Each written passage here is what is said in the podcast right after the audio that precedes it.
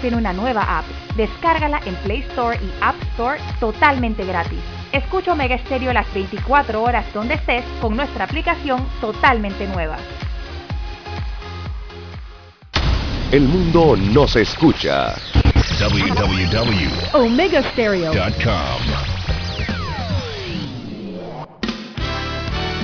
La mejor franja informativa matutina inicia a partir de este momento con un análisis completo del acontecer nacional e internacional. Noticiero Omega Estéreo. Omega Estéreo Noticias.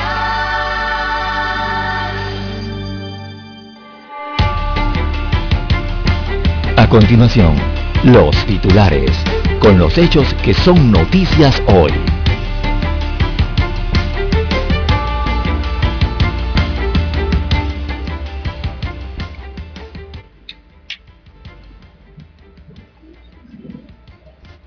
Washington reanuda compromiso migratorio con Cuba, otorgará 20 mil visas anuales para migrar a ese país y reforzará el personal de la embajada, lo que permitirá ampliar los servicios consulares. También para hoy, el reto es el acceso a todos los pacientes a la tecnología médica. Esto lo dice la joven Ana Claudia Álvarez, gerente general de Metronic, Panamá. Surgen pugnas en postulaciones del PRD, se formó el pandemonium. También tenemos que cuando ir a la escuela es camina y camina por horas bajo la lluvia, ríos y lodo. Hay un reportaje especial hoy que va interesante que brinda el diario La Estrella de Panamá. Panamá reporta 542 casos nuevos de COVID-19. Ambientalistas advierten que mi ambiente detecta incumplimientos de Minera Panamá, pero hay un silencio.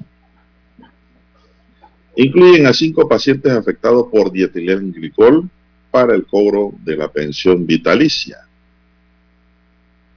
También Panamá recuperará en una década el 3% de su cobertura boscosa. Otro titular, cómo los pagos con criptomonedas impactan la economía de un país. Nicaragua congela los precios de sus combustibles por tercera semana consecutiva, mientras que en Panamá suben, suben y suben, a pesar de ser un país con más riquezas que Nicaragua. Expertos de Texas visitan proyecto de café para evaluar el ecosistema innovador de Panamá. Copper Lines Cargo amplía su capacidad y sus operaciones. También tenemos para hoy, señoras y señores, entre los titulares, para la fecha, en represalia le quitan la vida a un sujeto en Curundú. También, señoras y señores, dentro de los titulares de este sábado, siguió a su mujer a una casa de ocasión, colisionó un patrulla y se apuñaló. Es una historia como de cine, pero es real. Más tarde vamos a dar detalles de la misma. Por robo y asesinato en una tienda, quedó tras la reja un sujeto, todos caen. Lamentablemente un señor ayer se bajó del bus, al momento de bajar resbaló y lo agarró la llanta del mismo transporte. Festival de Poesía Penonomé en abril cierra este sábado con homenajes. Recordemos que Coclé es una provincia de letras, donde hay muchos hombres y mujeres letrados, amantes del arte y la poesía. Bélgica concede asilo político a Rafael Correa, ya tiene donde quedarse. Farmacias se hacen las vivas e incumplen en el registro de precios de medicamentos. Amigos y amigas, estos son solamente titulares. En breve regresaremos con los detalles de estas y otras noticias. Estos fueron nuestros titulares de hoy. En breve regresamos.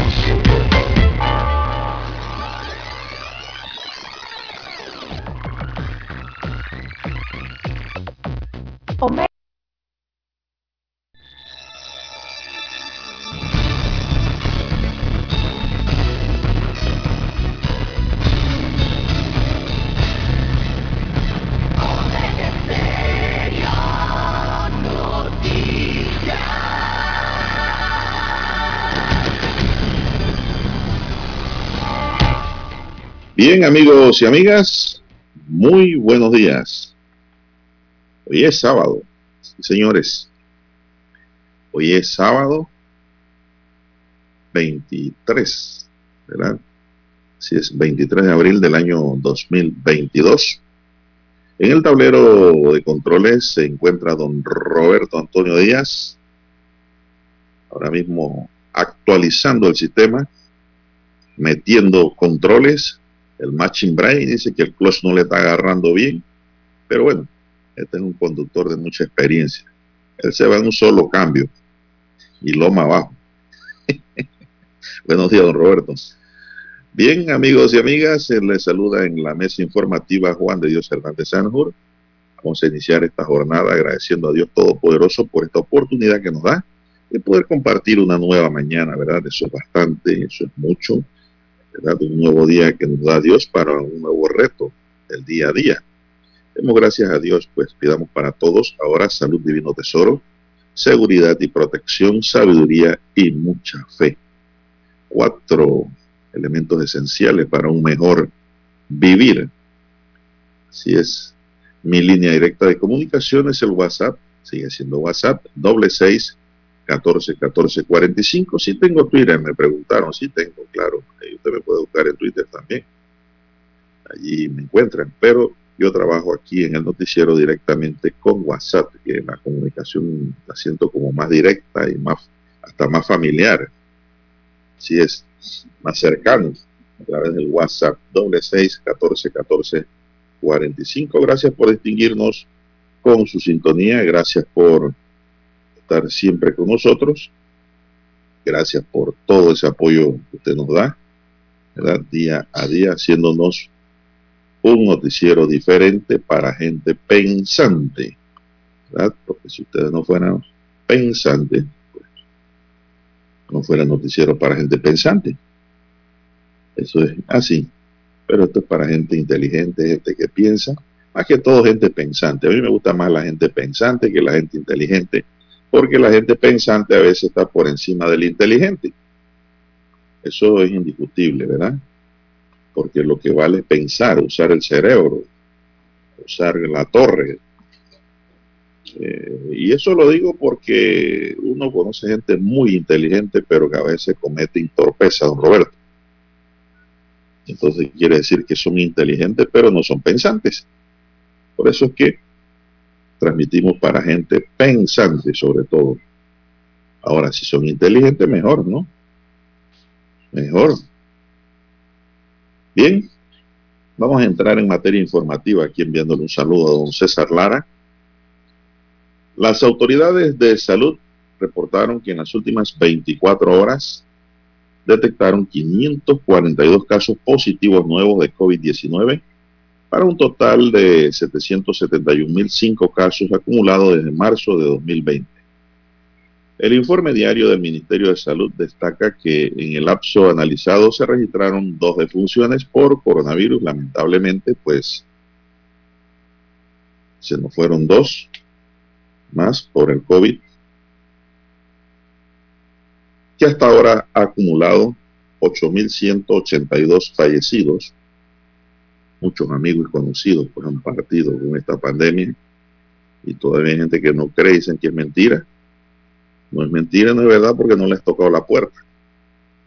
Pero los que lo hemos resentido y los que lo hemos vivido, pues sabemos que sí existe, que hay que vacunarse y hay que cuidarse. El informe diario, pues así lo revela, la cantidad de recuperados ascendió a 759.495 en las últimas 24 horas. El personal de salud aplicó 6.484 pruebas para una positividad de 8.4%. Los casos activos suman 3.328 activos, el cuidado de ese número, 3.328 de ese total 3.256 personas están en aislamiento, es decir, 3.239 en casa, pero en casa, pero en una habitación especial, no ande por allí por la casa, no se vaya a la terraza, no se vaya al Porsche, no se vaya eh, qué sé yo, a los baños, eh, tenga su baño aparte, eh, no se pase para la sala, suena el teléfono y nadie lo contesta, salgo a contestarlo, no va a contagiar, no haga nada de eso, que se rompa ese teléfono sonando, pero quédense en su habitación encerradito, allí con su abaniquito y si tiene aire acondicionado, mejor. Entonces, pues está mejor, pero cuídese, que es lo importante. Los hospitalizados suman 72, están divididos así, 65 en salas de COVID y 7 en la unidad de cuidado intensivo. Hay 7 en realidad en peligro. La unidad de cuidados intensivos es una unidad en donde hay mucho peligro de partir, ser más allá. Y hay que rogar a Dios con fe y devoción porque le saque el pie derecho o el izquierdo que haya metido la persona en ese viaje rumbo, ¿no? Al más allá, para que se nos quede en el más acá, hasta cuando Dios diga nuevamente, porque tarde o temprano, señoras y señores, sí tenemos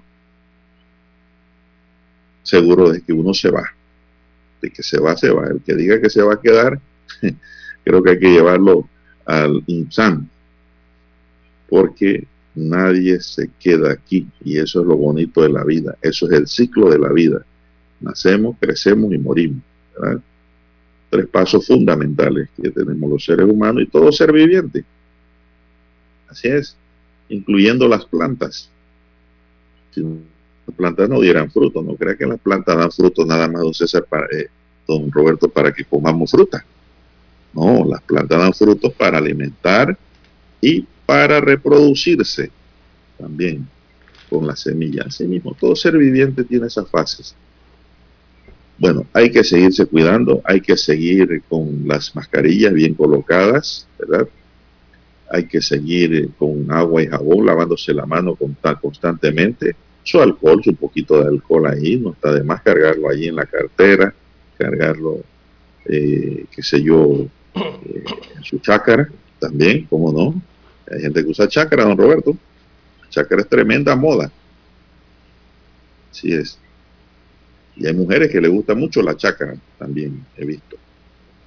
Ahí echan sus pertenencias, sus bolsos, ahí hay que cargar alcohol. Eso es muy importante. Y el distanciamiento. Si usted tiene distancia para estar en un local, en un lugar, eh, no, se, no se pegue ahí, busque, busque espacio, busque espacio. Bueno, las autoridades de salud, mediante el reporte diario del MINSA, informaron que este sábado 23 de abril continuará con la vacunación en los centros comerciales. Mucha atención, hay que seguirse vacunando en este veranillo que ha dado el COVID. Es decir, esta baja que ha habido, hay que aprovecharla. Eh, las vacunas se estarán dando en Albrook Mall. No crean que no va a haber repunte o no va a haber otra ola posteriormente. No se llame engaño, ¿eh? que sí puede surgir por lo tanto, hay que estar vacunado. En Albrook Mall, allí usted puede ir a vacunarse. Eh, en los Andes Mall, también, cómo no, cómo no. Así es. En Soho Mall, también hay vacuna. En Alta Plaza Mall, en Metro Mall, que es un lugar muy céntrico para el sector este y para que, si usted no quiere venir para acá, para Metro Mall y está por allá por los lados de Chepo, Pacora, esos lugares, bueno, usted tiene el Megamall también, que es un lugar en donde a partir de las 10 de la mañana hasta las 3 de la tarde hay vacuna, don Roberto. Así es, todos estos malls tienen vacunación. Usted le pregunta cualquier seguridad, ellos tienen que estar informados dónde están vacunando dentro del mall y le indican. Así que pues eh, vacúnese, aproveche el espacio de tiempo ahora y prepárese porque aquí no sabemos realmente esta enfermedad para dónde va y cuánto tiempo va a durar y si va a permanecer con nosotros, nosotros tenemos también que permanecer vacunados y cuidándonos de la COVID-19. Ayer me enteré, don Roberto, de que un colegio, una escuela en San Miguelito, tuvo que suspender sus operaciones, una escuela privada en Brisas del Golf, porque dos niños, dos, no son niños ya, son jóvenes, adolescentes, resultaron positivos de COVID. Recomendaron suspender las clases allí. Entonces, ¿qué indica esto? Que hay que seguirse cuidando y tomando las medidas de bioseguridad y las medidas pertinentes. En el plan de vacunación a las 5.46 minutos tenemos que en su informe de ayer el programa ampliado de inmunización reportó que en Panamá han aplicado un total de 8 millones 22.785 vacunas contra la COVID-19. De ese total de dosis, unas, unos 3 millones 459.327 corresponden a primera dosis. Mire, a primera dosis apenas, casi 3.5 millones, la mayoría de la población. Entonces, hay que buscar la segunda. Eh, se han aplicado una, unos 3.630.313 a segunda dosis. Muy bien, muy bien. Quiere decir entonces que la mayoría de esa primera dosis han ido por la segunda otras 10.982 terceras dosis. Terceras dosis, recuerden que las terceras dosis son para las personas inmunosuprimidas, es decir, las personas que pues tienen una inmunidad baja por cualquier tipo de enfermedad. Eso es lo que significa inmunosuprimido. 798 eh, están en cuarta dosis ya, 796, perdón, se han aplicado una cuarta dosis voluntaria y 1.491.367 dosis de refuerzo, que es la tercera dosis famosa, ¿verdad? 1.491.367 dosis de refuerzo. Ya usted está reforzado, don, Roberto. Usted tiene tres dosis. Está bien, por ahora. Usted tiene tres dosis más un COVID, a ver, como no, más dos platos de sopa por semana, bien condimentada, todo eso le ayuda a su inmunidad su vaso de chicha de saril, eh, sin mucho azúcar, su vaso de jugo de naranja, de limón, ¿verdad? De mora, como le gusta la mora don Roberto, ¿eh? licuada, me acuerdo de Betty y de don Armando. bueno, esas son las cosas que hay que tomar porque son muy buenas. Me debe la semilla de mora, don Roberto. Quiero sembrar mora también, ahí en mi jardín en nuestro jardín, porque el jardín no es mío, el jardín siempre debe ser de la señora, en nuestro jardín, porque yo soy el jardinero. Así es. Eh, bueno, hay que alimentarse, hay que evitar bebidas, hay que evitar fumar.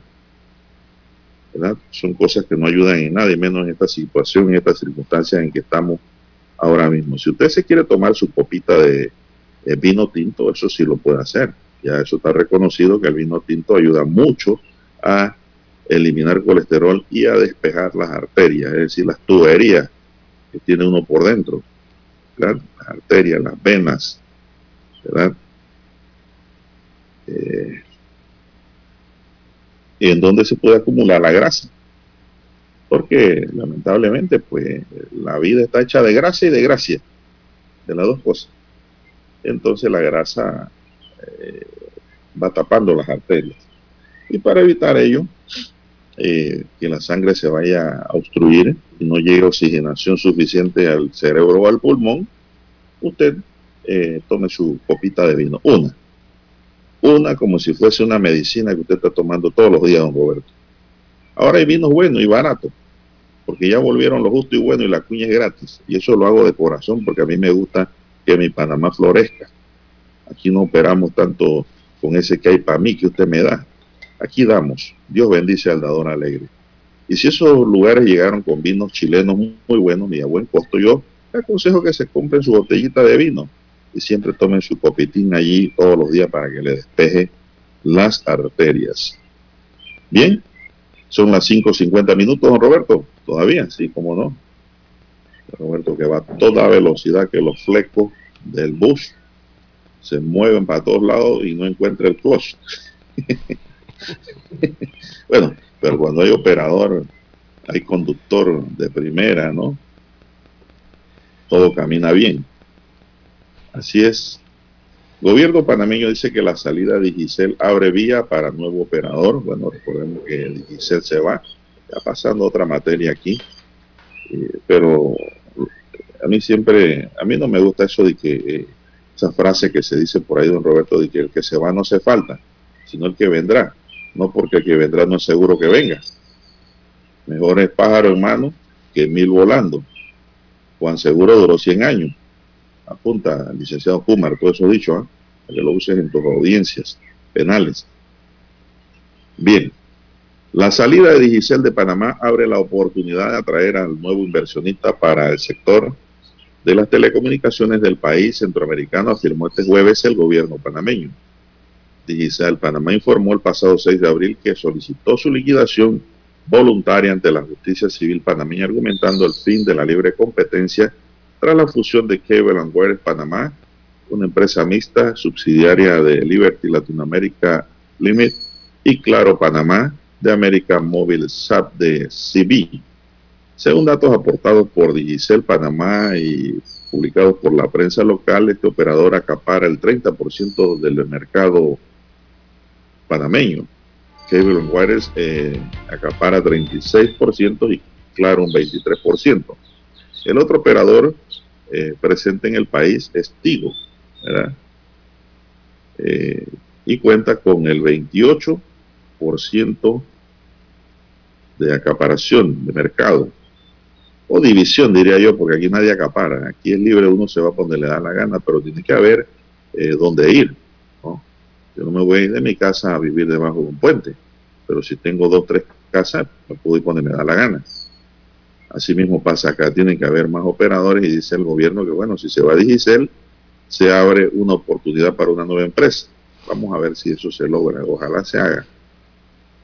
La fusión de Quebra Wireless Panamá y Claro, autorizada en marzo pasado por el regulador Acodeco y que involucra unos 200 millones de dólares y la salida de Digicel, abren la oportunidad de traer un nuevo inversionista, indicó ayer un comunicado del gobierno que informó de una reunión del presidente panameño Laurentino Cortizo y el presidente ejecutivo de Liberty Latam, eh, Balan Nair.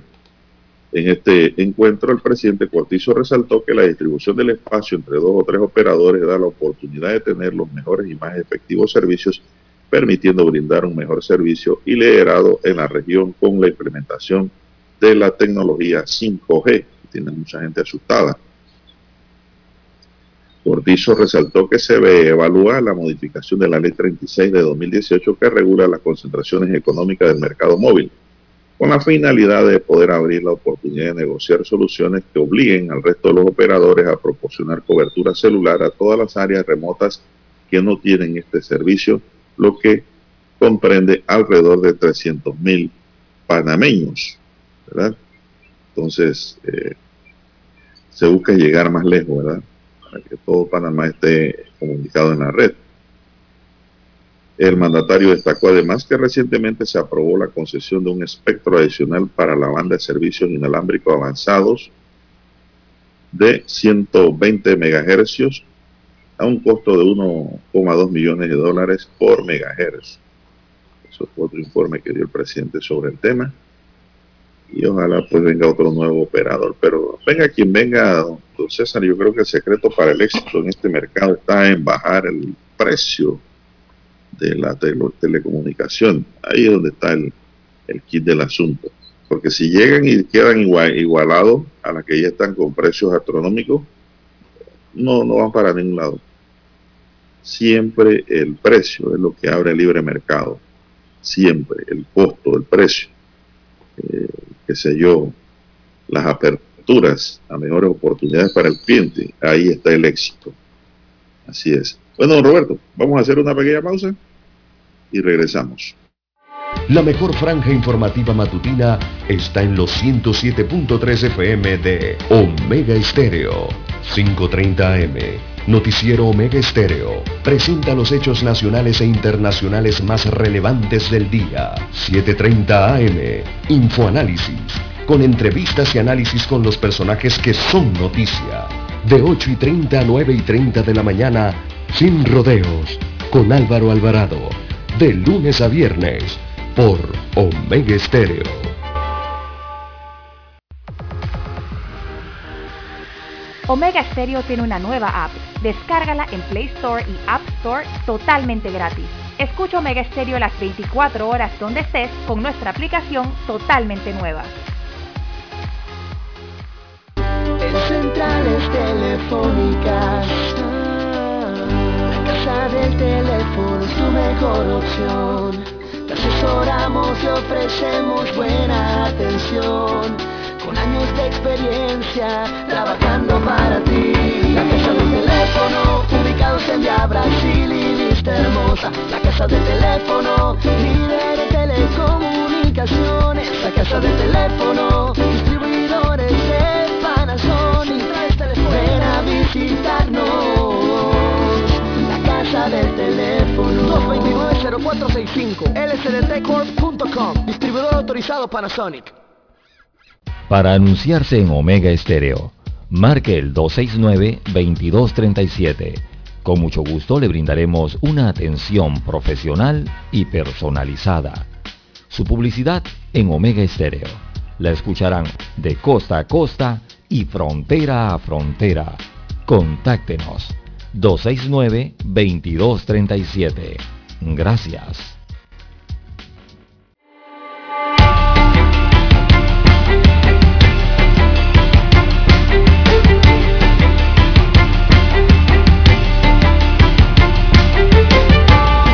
Seguimos señoras y señores. Buenos días, don César. ¿Cómo amanece? ¿Se me le pegó la manta hoy o qué le pasó? ¿Se le dañó el branif?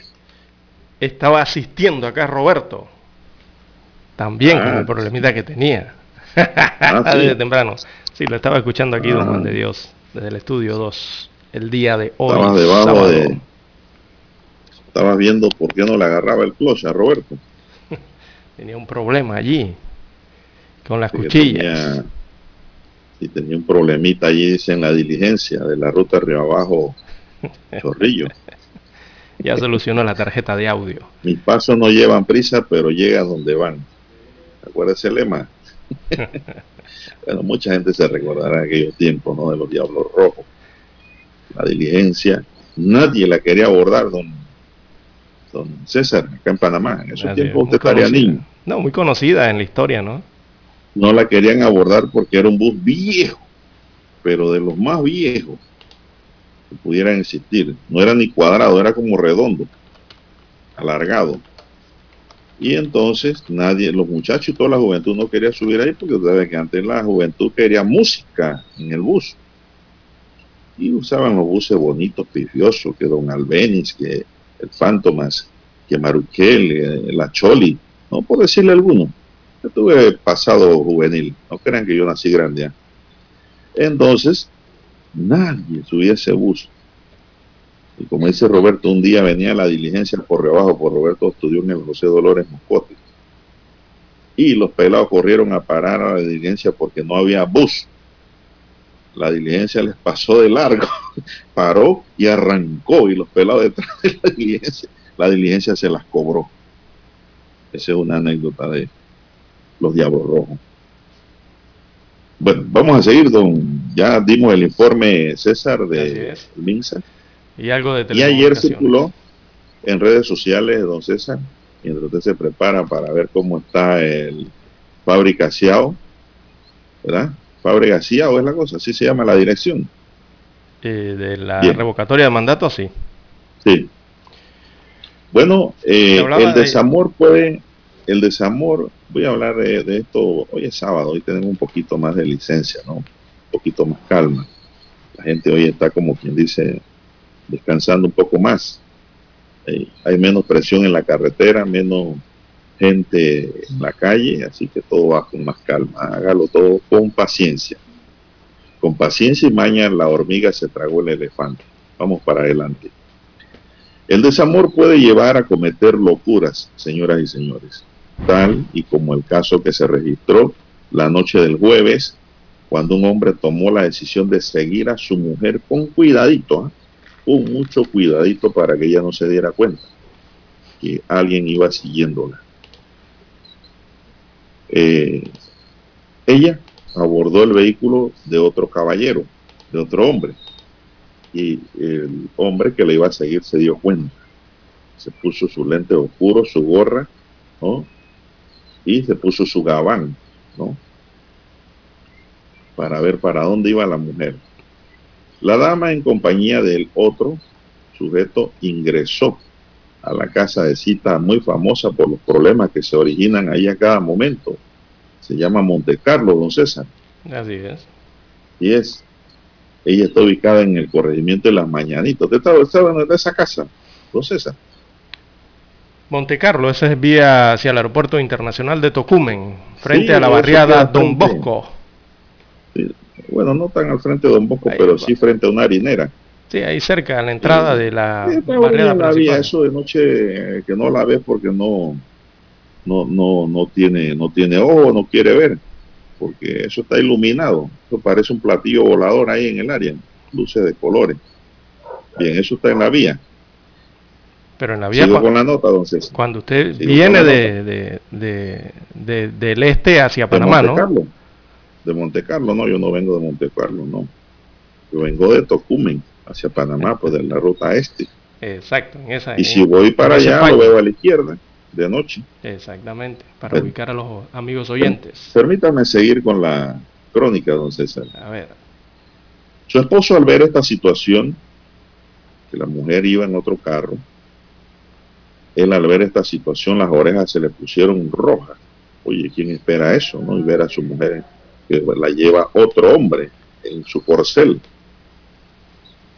O sea, el carro.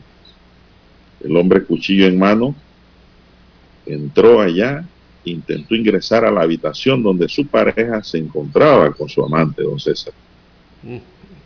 El seguridad del lugar del motel tuvo que realizar unas detonaciones al ver al hombre visiblemente alterado y con un arma blanca en la mano y que estaba incontrolable, don César. Pero era un arma blanca. De seguridad al ver la situación hizo disparos al aire. De inmediato los trabajadores del lugar llamaron a la policía al escuchar esos disparos, que en cuestión de minutos llegaron al sitio. Sin embargo, el individuo no, pretendía dejarse arrestar dentro de su vehículo tipo camioneta, color blanco. Ese video ha circulado en redes sociales ayer, la mayoría de ustedes lo han visto, amigos y amigas. Procedió a darse a la fuga con tan mala suerte que iba un patrulla, don César, a atender la situación, ¿no? Colisionándolo. Él, por salir huyendo, chocó el patrulla. Inmediatamente las unidades lo rodearon porque le cayeron como abeja al panal. La policía está comunicada, no crean. ¿eh? Las unidades lo rodearon y le dieron persecución hasta que en el sector de Sarasqueta lo interceptaron.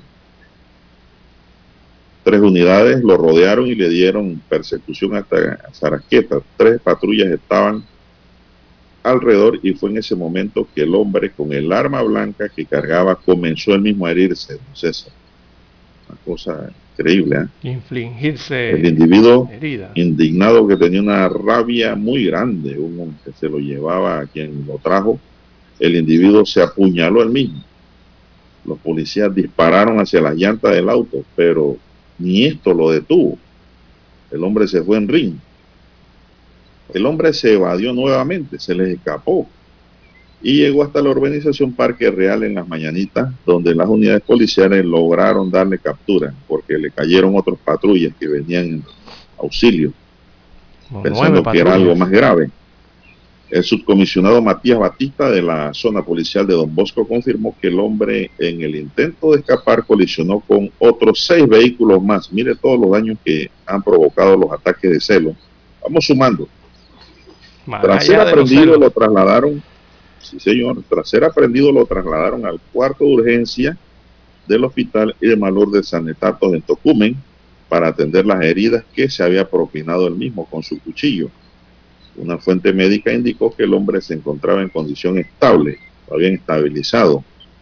Ya a las nueve y tanto de la noche se registró este hecho en el corregimiento de la mañanita y terminó como eso de las once de la noche, el hombre en una camilla allá en el hospital y su mujer gozosa acá en el Monte Carlo. ¿Qué le parece? Entonces esa historia. Bueno, más allá de los celos, don Juan de Dios, lo que provoca vamos a comentar, la traición, de escuchar, lo que provoca la traición conyugal. sí, vamos a hablar de eso ahora después de escuchar el himno nacional. Adelante, venimos.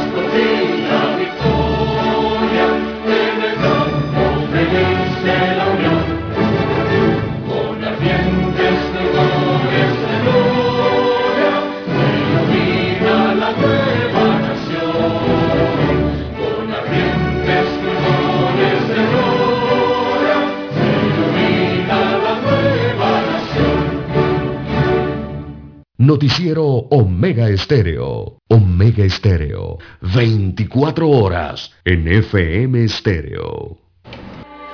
Bien, señoras y señores, continuamos con más noticias aquí en Omega Estéreo, un noticiero para gente pensante, don César. Bueno, eh, mire todos los problemas, don César, porque de todas estas tragedias, porque son tragedias en realidad, hay que sacar una moraleja, hay que sacar un aspecto positivo, ¿no? Hay que sacar lo que se puede rescatar y aprender.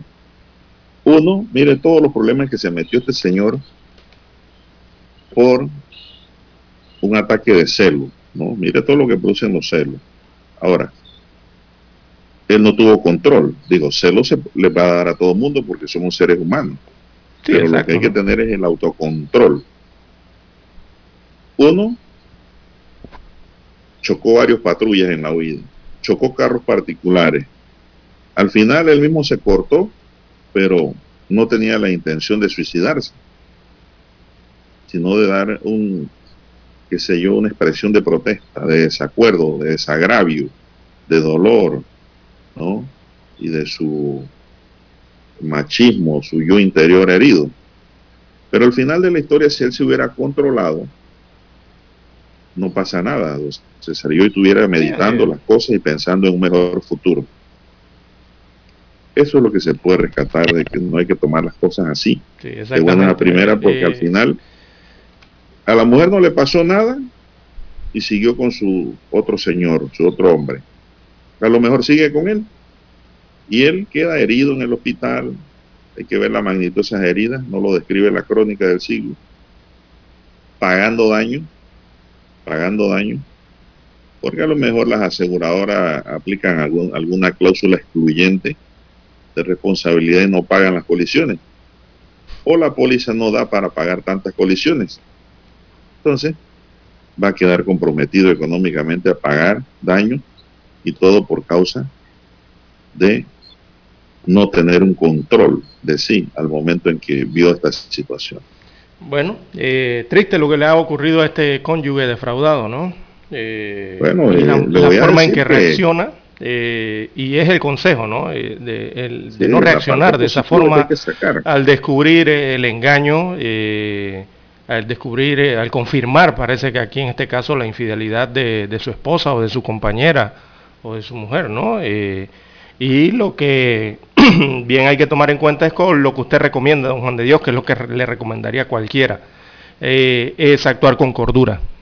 Cuando se, se, enfrentan lastimosamente a esa situación, es actuar con cordura, tratar de evitar los celos, don Juan de Dios, porque eso es lo que ciega a las personas, tanto a mujeres como a hombres, ¿verdad? Y eh, esto, claro, que ocurre la ira producto de ese impacto ¿no? Eh, que reciben las personas y también eh, la situación que enfrentan en, su hábitat, en su ambiente, que es las otras situaciones que se presentan con tantos rumores que se difunden en las vecindades por estas cosas, el descubrir esa infidelidad, ya sea del esposo o sea la infidelidad de la mujer, bueno, eso trae una situación bien triste eh, en los hogares, don Juan de Dios. Así que lo principal es mantener la cordura, sea hombre o sea mujer que se enfrente a esto. mantener la cordura y a despedir sin derecho a nada. Así es. Despido inmediatamente, justificado. Normalmente no hay concilio para eso, regularmente. no, no, no. no. Y si se da el concilio, don Juan de Dios, eh, bueno, eh, mucha terapia, mucha terapia. No, crea, no crea exactamente, eso tiene que ir a terapia y tiene que ir a una terapia espiritual, Lara. Exacto. Hay que, tienen que buscar ayuda no solo del psicólogo, del psiquiatra, eh, tienen que buscar ayuda del consejero espiritual, tienen que buscar ayuda, qué sé yo, del pastor, del padre, del rabino, también, ¿por qué no? Aquí nadie está exento de que le pongan los cuernos. El que dice a mí no me ponen los cuernos, oiga, no está en este planeta. Eso es parte del ajedrez, ¿no? Por eso que eh, hay que mantener la cordura y la calma para no caer en tremendos errores. Ahora mismo en las cárceles de Panamá y el mundo, ¿cuántos están presos por matar a su mujer, por serlo? o viceversa. Mujeres que están presas por matar al marido o matar a la otra mujer con la que estaba el hombre. Y los que llegan esos errores es mejor evitarlos. Sí, y lo peor. Con un control de sí. Exacto, el control, de, ira. La sensatez, ah, eh, eh, las personas deben tener sosiego, ¿no? Sobre todo el sosiego del espíritu que usted habla, eh, don Juan de Dios, y buscar ayuda religiosa, sobre todo en estos temas, ¿no? ¿Y cuántos han llegado a, lo más grave, don Juan de Dios, que es la otra parte también, que son los suicidios también que se, se generan producto de esas cosas? Hasta allá llegan incluso estas problemáticas. No, no, no, sí. Así es, muchos toman la decisión es de, por, eh, qué sé yo, inmolarse ante un hecho así. Prefieren irse de este mundo cuando este mundo es bonito. Oiga, mientras haya salud y alimentos, el mundo es bonito. Mujeres y hombres, hay mucho, hay bastante. No se mate por eso. Es el consejo que le doy directamente a nuestros queridos y amigas oyentes. No se maten por hombres o mujeres. Eh, usted no se mate por nada. Pídale a Dios siempre respuesta, que Dios le tendrá una respuesta. Es el consejo que siempre le doy. Y como abogado, Lara, he visto casos que, uff, usted no tiene idea. Yo he servido muchas veces de consejero. Y, e inclusive eh, he unido a las parejas nuevamente, don César. Y no me gano ningún real como abogado, que es lo más lindo de esto. Sirvió de psicólogo allí también. Claro, ¿por qué? Porque yo creo en la familia, yo creo en, Dios ante todo, y yo creo que hay que salvar en vez de destruir. Y eso es lo que yo hago. Sí, y, es un paso... primero veo, en todo caso, cuando me llegan consultas de divorcio y no hay forma de arreglarse ustedes, es la primera pregunta que yo hago. No hay forma de arreglar ese enojo dentro del matrimonio. Sí, porque a veces, a veces los divorcios vienen por tonterías, por sospechas. Las sospechas no son pruebas. ¿eh? A nadie pueden condenar por sospechas, para que sepan. Y a veces cuando hay pruebas también hay reconciliación. Hay que buscar las fallas, haciendo por ahí. ¿Quién está fallando? Cuando su carro le falla, usted le cambia la pieza que le produce el fallo. Así mismo es la vida. Entonces, los dejo con esa reflexión. La paz y el amor es el fundamento, es la cama, don César, de toda relación familiar. La armonía. No sé si tienes algo que agregar y si no nos vamos a otro tema o a otra pausa con don Roberto. Eh, vamos a la pausa. Vamos a la pausa, dice Roberto acá.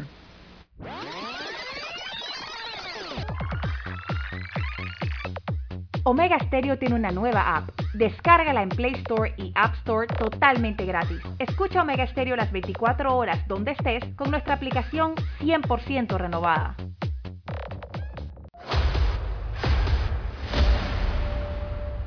Desde los estudios de Omega Stereo, establecemos contacto vía satélite con la voz de América. Desde Washington, presentamos el reportaje internacional.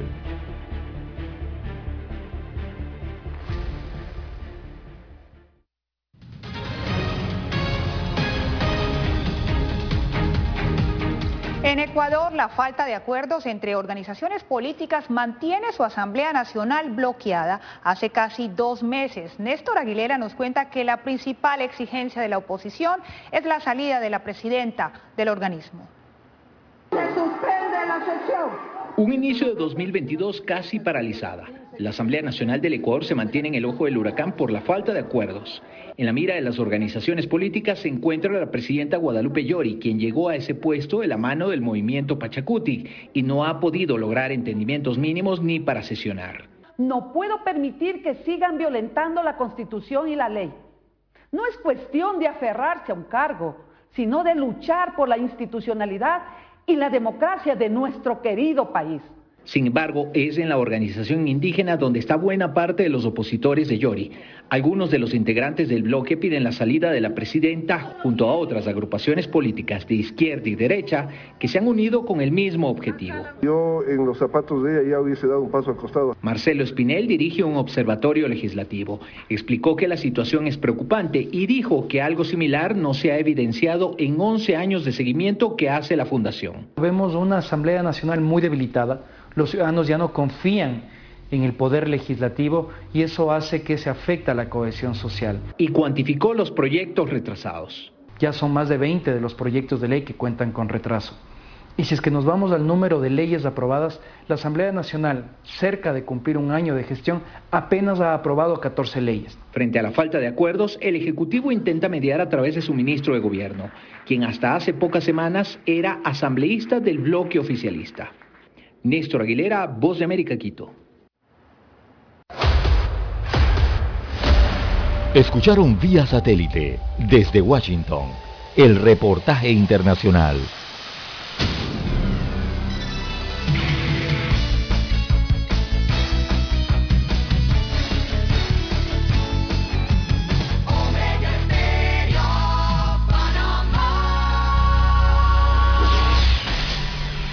La mejor franja informativa matutina está en los 107.3 FM de Omega Estéreo.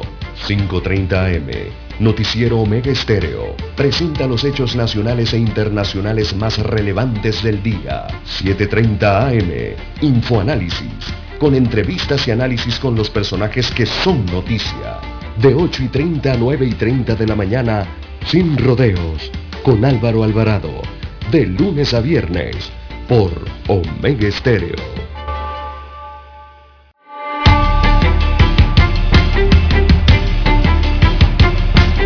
Bien, avanzamos ya, tenemos las 6.20 minutos en su noticiero Omega Estéreo, el primero con las últimas. Don César, ¿qué más tenemos para esta mañana? Eh, ¿Qué hay en agenda allí? Bien, don Juan de Dios. No tienen nada en agenda, le doy una. Bien, si, tenemos en agenda, don Juan de Dios. Los oyentes, los, oyentes escribiendo dicen, don César. ¿Qué dicen? Escriben, dice, buenos días. Eh, celos no son infidelidad, dice. Oye, alguien aquí dijo que era infidelidad. ¿Usted dijo eso? No. La infidelidad genera celos. Produce, exacto, las acciones que vimos. Que... Por el caso este que la gente le ha llamado la atención porque lo hemos tocado desde un punto de vista positivo, don César, es decir, buscando las partes que se pueden rescatar y para no cometer esos errores, ¿no? Así es. Dice un oyente, don César, si sabemos dónde están haciendo los hisopados, ¿tienes esa información allí? Bien, los hisopados eh, continúan en las mismas en las mismas localidades, don Juan de Dios, eh, en el estadio déjeme buscarle el nombre correcto del estadio en Colón, de las instalaciones deportivas. Y también acá en Ciudad Capital, ellos siguen bajo el, mismo horario y las mismas instalaciones. Se están realizando esos hisopados aquí en Panamá y en la provincia de Colón, igual que en el resto de las instalaciones de la Caja del Seguro Social y los eh, centros de salud del Ministerio de Salud en el interior de la República. Bueno, dice un oyente, don César, sobre el tema tocado, dice, ese hombre podría ser acusado de intento de feminicidio o homicidio. Dice aquí, bueno, yo creo que ninguna de las dos, don César, porque a la mujer no le pasó nada, él no, él no logró entrar. Sí, él se autoinfligió las heridas, pero sí, él... Él intentó entrar sí. a la cabina, pero no entró al cuarto. Así que, no, lo que tiene es otro tipo de delito, daño a la propiedad, ¿no? Sí, correcto. Vehículos de la policía y vehículos privados, qué sé yo eh, él se sacrificó él mismo, no sé, se intentó, no sé si suicidar o qué, hay que ver la, el grado de las lesiones, no, no lo dice el periódico tampoco. Bien, son las 6.22 minutos, bueno, don César, ¿y cómo va la recolección de firmas? Escriben que las personas... Eso una velocidad sí, espantosa. Eh, sí, es que las personas también nos escriben acá sobre este tema. Eh, sí, es, que no, es que, queremos hacerlo de la parte más positiva, eh, sacarle, sí, claro. sacar de la situación lo que mejor se puede, ¿no? No queremos entrar en esas otras, en esas otras áreas o esos otros aspectos que quizás los amigos oyentes quisiera que entremos allí. Pero bueno, aquí simplemente no, no, fue una condición nada. adúltera que contravino todo, ¿no? De la realidad de esas dos personas o quizás de las tres personas, porque es un triángulo allí. Y bueno, eh, las, las, cuestiones afectivas y materiales que involucra esa situación o a esas parejas, ya eso es otra situación, esos son otros 500 pesos. Así que dejemos eso allí. Hasta allí en cuanto a ese ayuntamiento carnal, ¿verdad? Que se produjo allí. De ese ayuntamiento carnal dejamos eso. Las 6.25 minutos de la mañana. Pasamos al otro ayuntamiento, don Juan de Dios que es el ayuntamiento, uh -huh. que tiene que ver con la municipalidad en el distrito de Panamá. Y continuó la recolección de firmas el día de ayer, don Juan de Dios. Así que ayer se superaron las más de 10.200 firmas eh, en el proceso revocatorio que se le sigue al alcalde capitalino José Luis Fábrega en su tercer día consecutivo, don Juan de Dios. Eh, esta recolección ha superado el promedio, el promedio mínimo por día que se requieren para lograr la revocatoria es de 1.600 firmas aproximadamente. Y por tercer día consecutivo superaron esa cantidad. En más de 2.000, eh, a las 7, 8 de la noche andaban por las 2.100, casi 2.200, 2.200 firmas aproximadamente.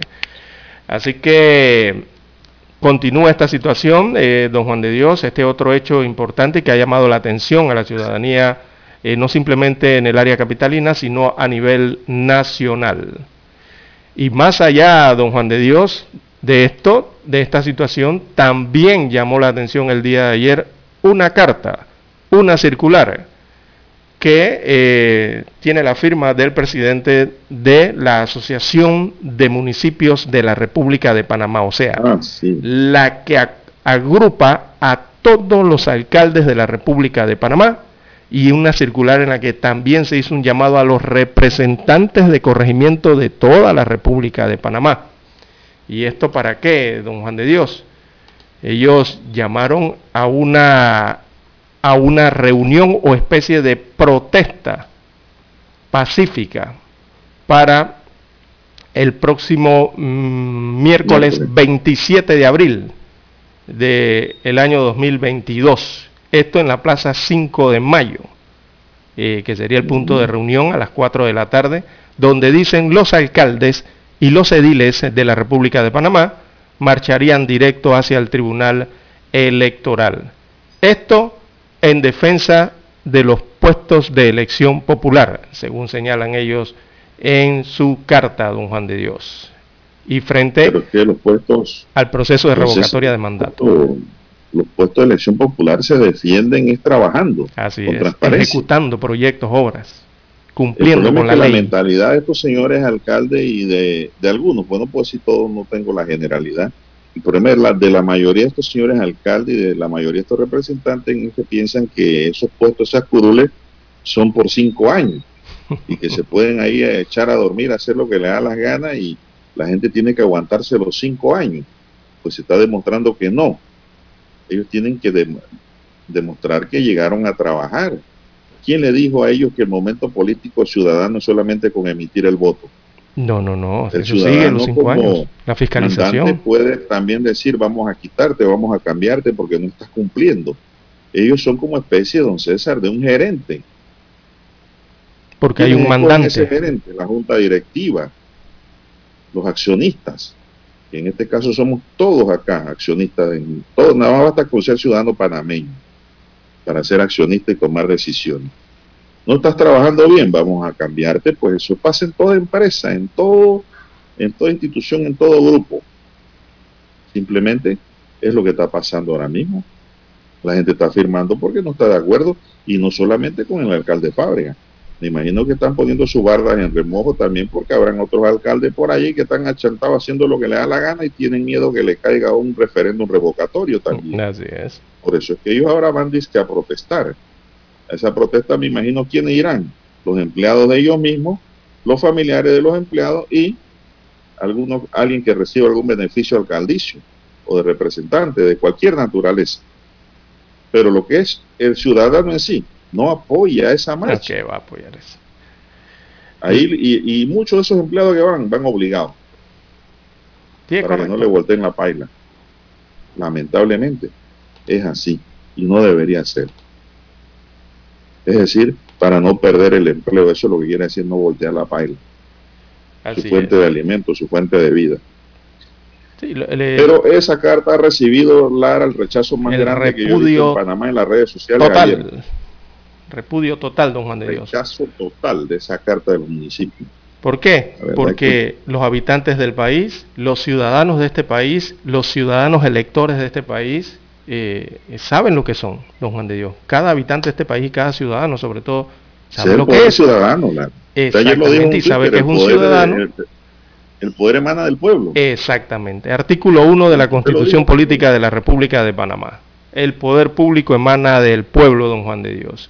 Y principalmente emana de sus ciudadanos, que son los mandantes, como usted bien señala, y eh, la verdad es que esa declaración de, los alcaldes y representantes eh, de Panamá, eh, eso denota a don Juan de Dios preocupación realmente, ¿no?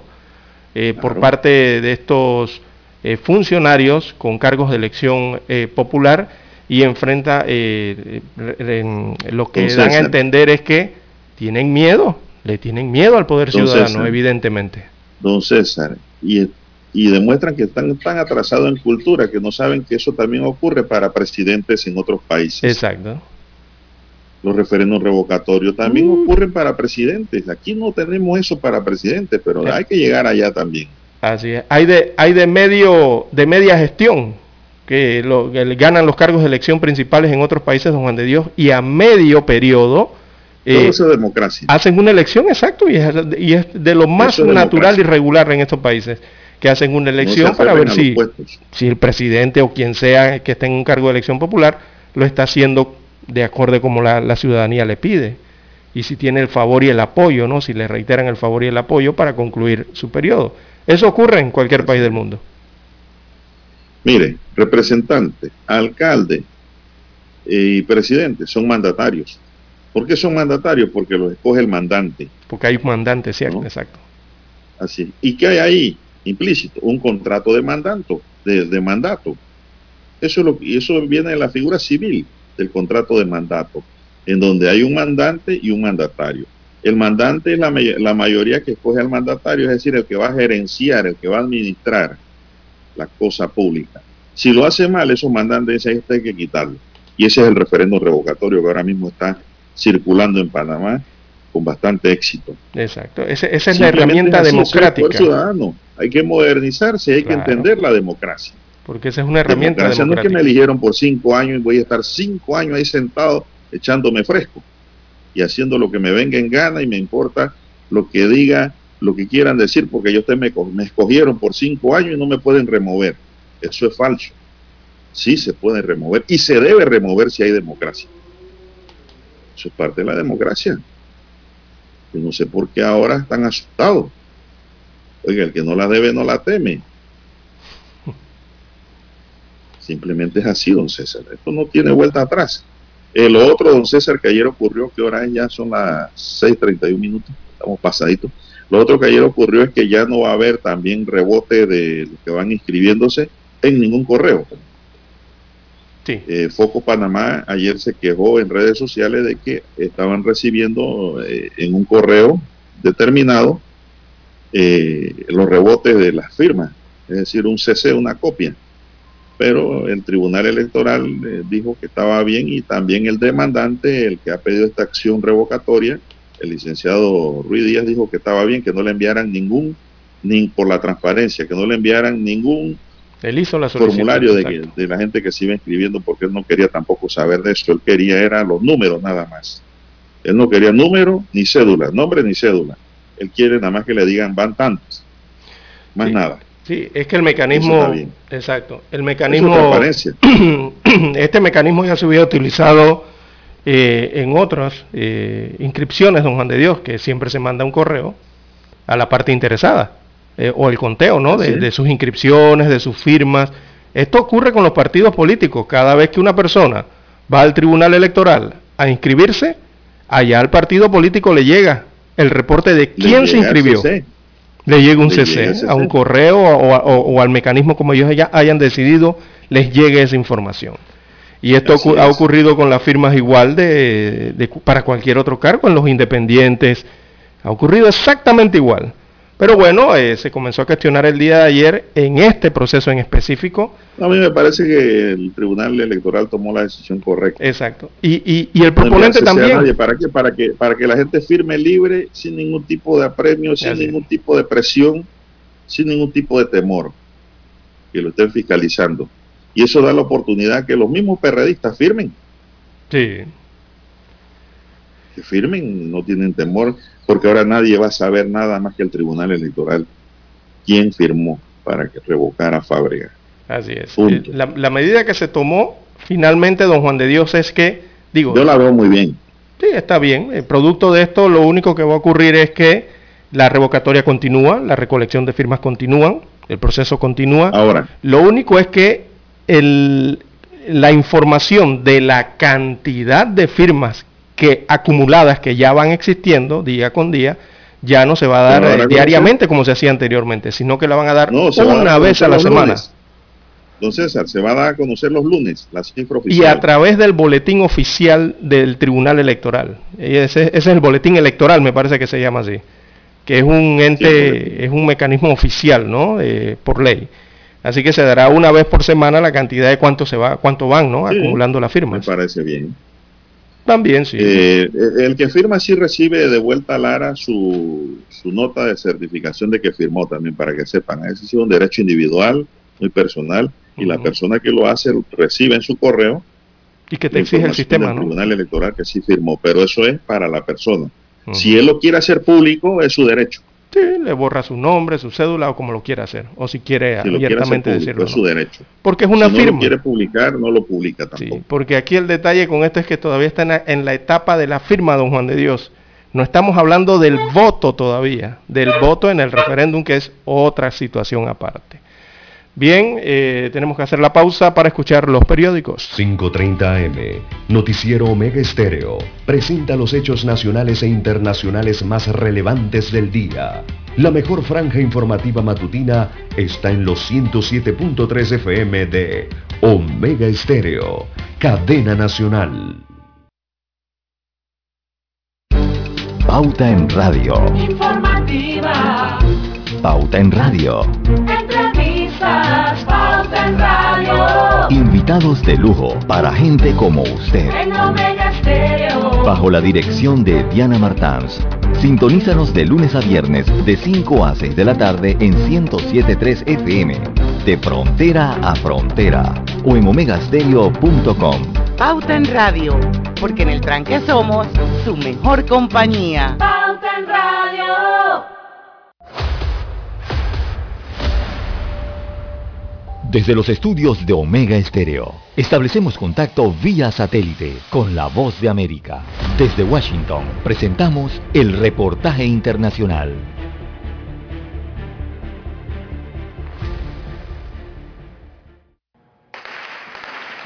El informe del Departamento de Estado sobre los Derechos Humanos da cuenta de los abusos perpetrados contra la vida y la integridad de los venezolanos durante 2021 violaciones en las formas de ejecuciones extrajudiciales, desapariciones forzadas, torturas y detenciones arbitrarias.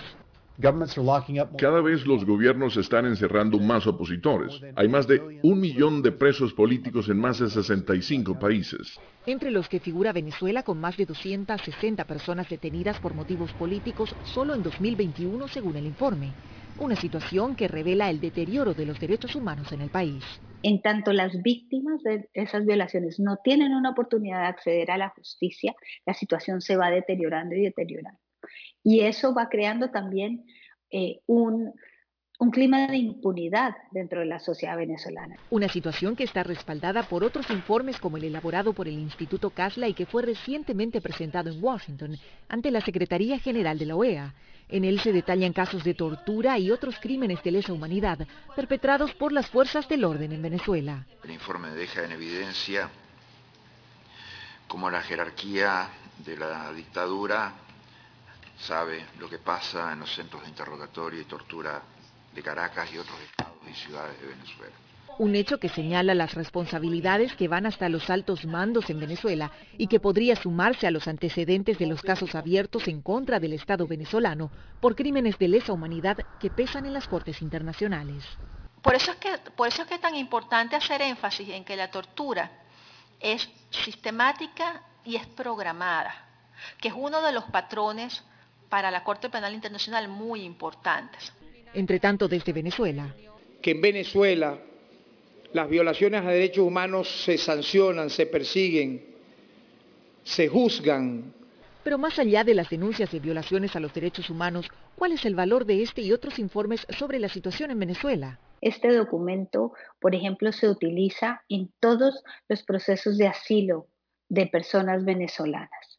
Cuando una persona venezolana viene a pedir asilo a Estados Unidos y cuenta su historia, lo primero que va a hacer el oficial de asilo va a ser presentar el informe del Departamento de Estado como un medio de prueba. Situación que además contribuye a mantener vivo el debate y el diálogo sobre el panorama político y social en el país. Es fundamental que sigamos hablando sobre la situación de derechos humanos en Venezuela, que no nos acostumbremos a que esta es la normalidad en Venezuela. Es importante recordar que esta es una situación de profunda anomalía que ha golpeado muy fuertemente a la sociedad venezolana y un tema que reposa en el pliego de discusiones de ambas partes en Venezuela, aunque se aborde con diferentes matices. Belén Mora, Voz de América, Washington. Escucharon vía satélite desde Washington el reportaje internacional.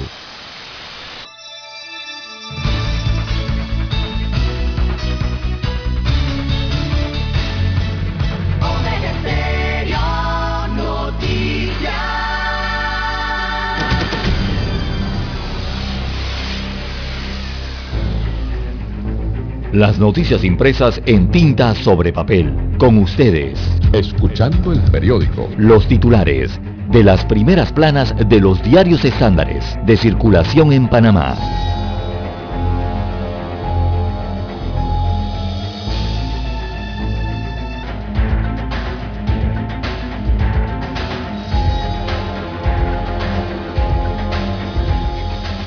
Bien, amigos oyentes, el diario La Prensa titula para hoy, diputados avalan un corregimiento con 88 electores.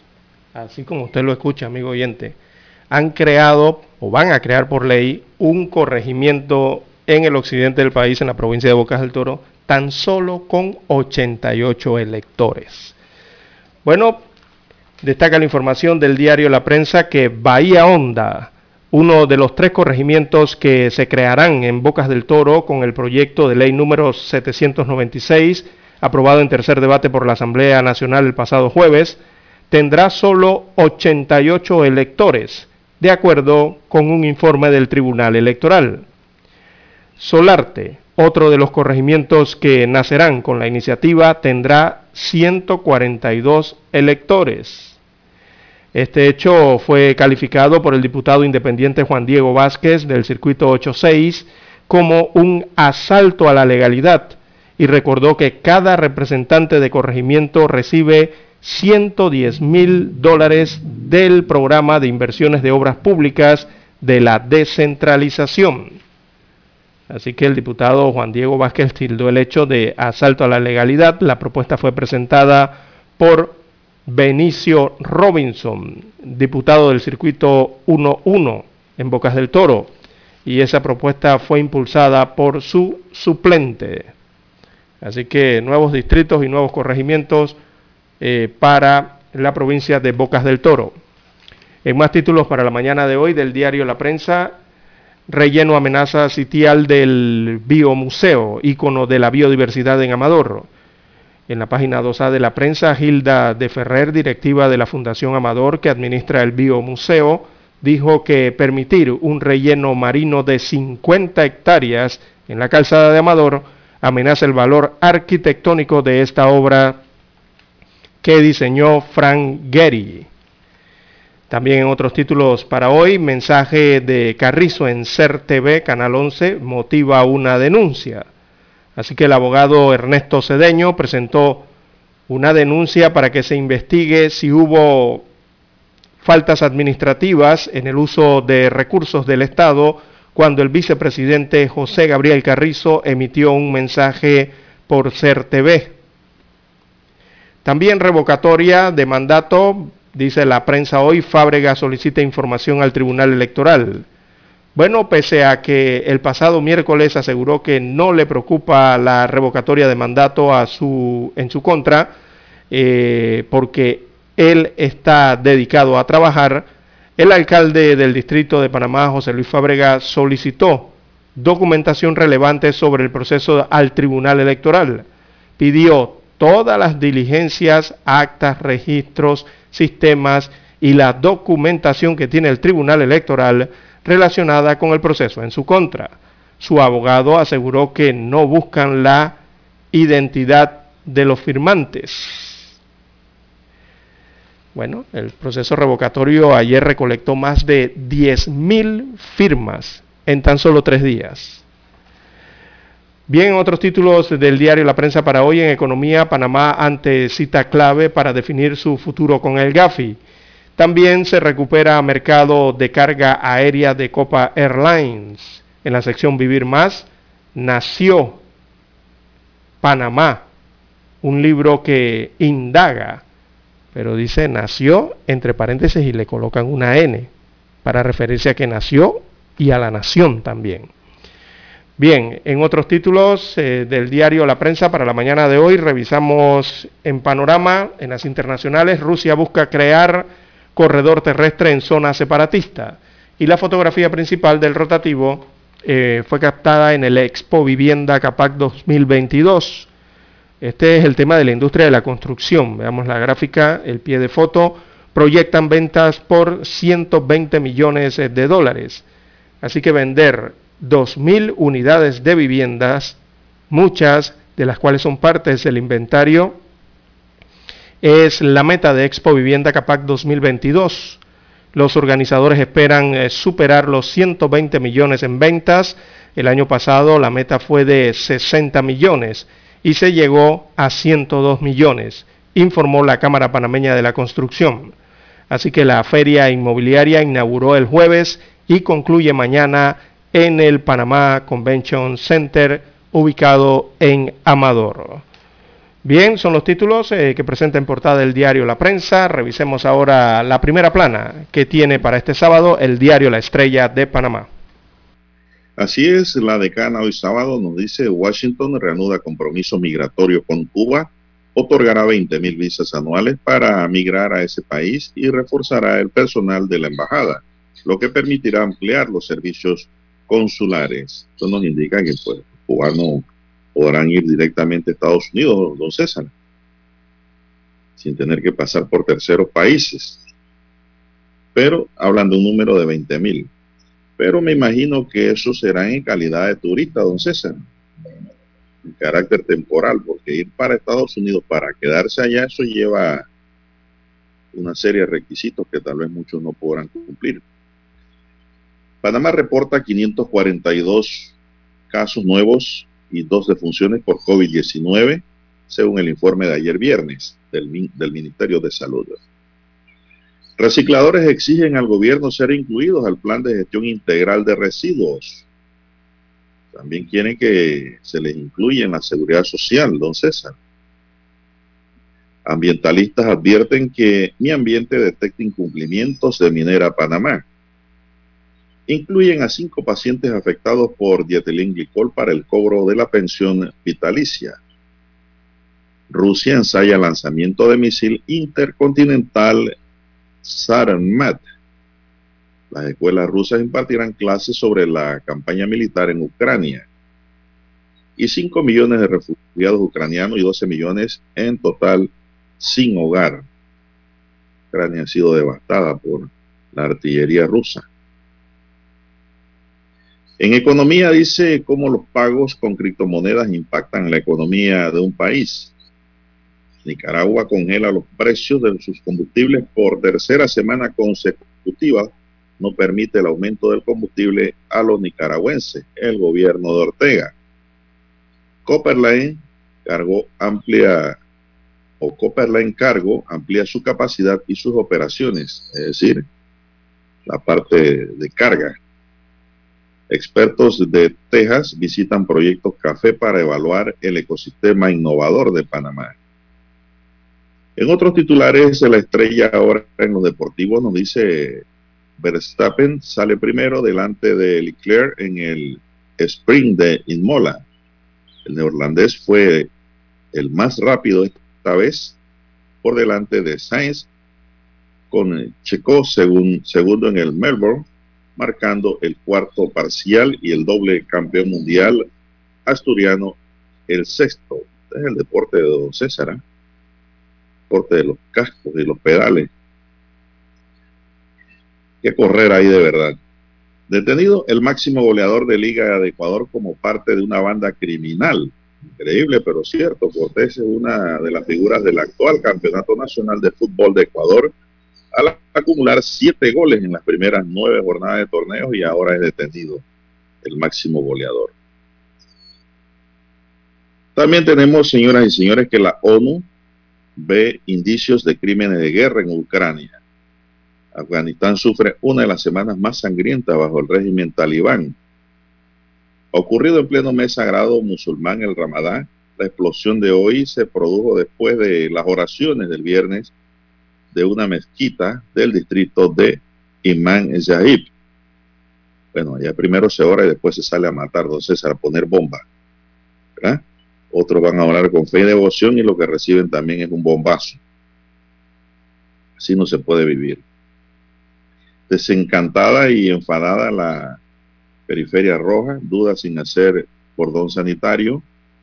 En otra localidad popular del norte de París, dice aquí, Melchon obtuvo el 60% de los votos en la primera vuelta. esta gente van a apoyar a Macron, don César. Mañana son esas elecciones en Francia, en donde Macron es el favorito sobre Le Pen. Estados Unidos y 20 países se reunirán el próximo martes para hablar de Ucrania, señoras y señores. Bien. Eh, bueno, también aquí hoy nos traen Café con la Estrella, dice el turismo ante los retos del cambio climático. Tienen un reportaje sobre ello. Dice, a veces una pérdida puede ser una ganancia. Una de las cosas más importantes que aprendí en mi vida fue ver el lado positivo de lo que no se dio como yo quería, de que algo se vaya o se pierda. Hay un reportaje especial aquí sobre ello en el diario La Estrella de Panamá para hoy. Bien, amigos y amigas, estos son los titulares que les podemos ofrecer para la fecha de la decana La Estrella de Panamá y concluimos así la lectura de los titulares correspondientes a la fecha. Hasta aquí, escuchando el periódico. Las noticias de primera plana, impresas en tinta sobre papel. Para anunciarse en Omega Estéreo, marque el 269-2237 Con mucho gusto le brindaremos una atención profesional y personalizada. Su publicidad en Omega Estéreo. La escucharán de costa a costa y frontera a frontera. Contáctenos 269-2237. Gracias.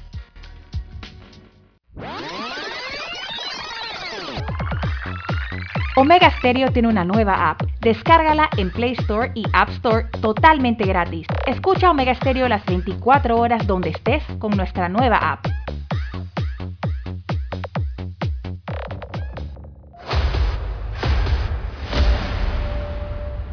Desde los estudios de Omega Estéreo, establecemos contacto vía satélite con la voz de América. Desde Washington, presentamos el reportaje internacional.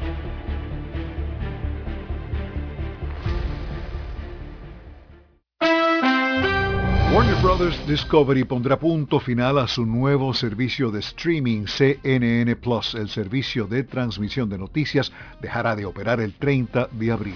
La empresa ahora se concentrará en las operaciones noticiosas y en la construcción de CNN Digital. La aplicación CNN Plus atrajo solo 10.000 personas diariamente. El actor Johnny Depp confirmó que no regresará para una potencial sexta Piratas del Caribe. Se ha comentado que Disney retiró a Johnny Depp de la franquicia debido a los problemas legales con su ex esposa Amber Heard. Las cinco películas de Piratas del Caribe han acumulado más de 4 mil millones de dólares a escala global. El editor de cómics Scott Dunbier reunió a varios diseñadores, escritores y coloristas aquí en Estados Unidos para realizar una antología con el fin de recaudar fondos para los refugiados ucranianos. El resultado es el libro de 96 páginas titulado Comics for Ukraine, Sunflower Seeds. Las ganancias serán administradas por el organismo de ayuda Operation USA con sede en Los Ángeles. Escucharon vía satélite desde Washington el reportaje internacional. Omega Estéreo, 24 horas en FM Estéreo. Es momento de adentrarnos al mar de la información. Este es el resultado de nuestra navegación por las noticias internacionales más importantes en este momento.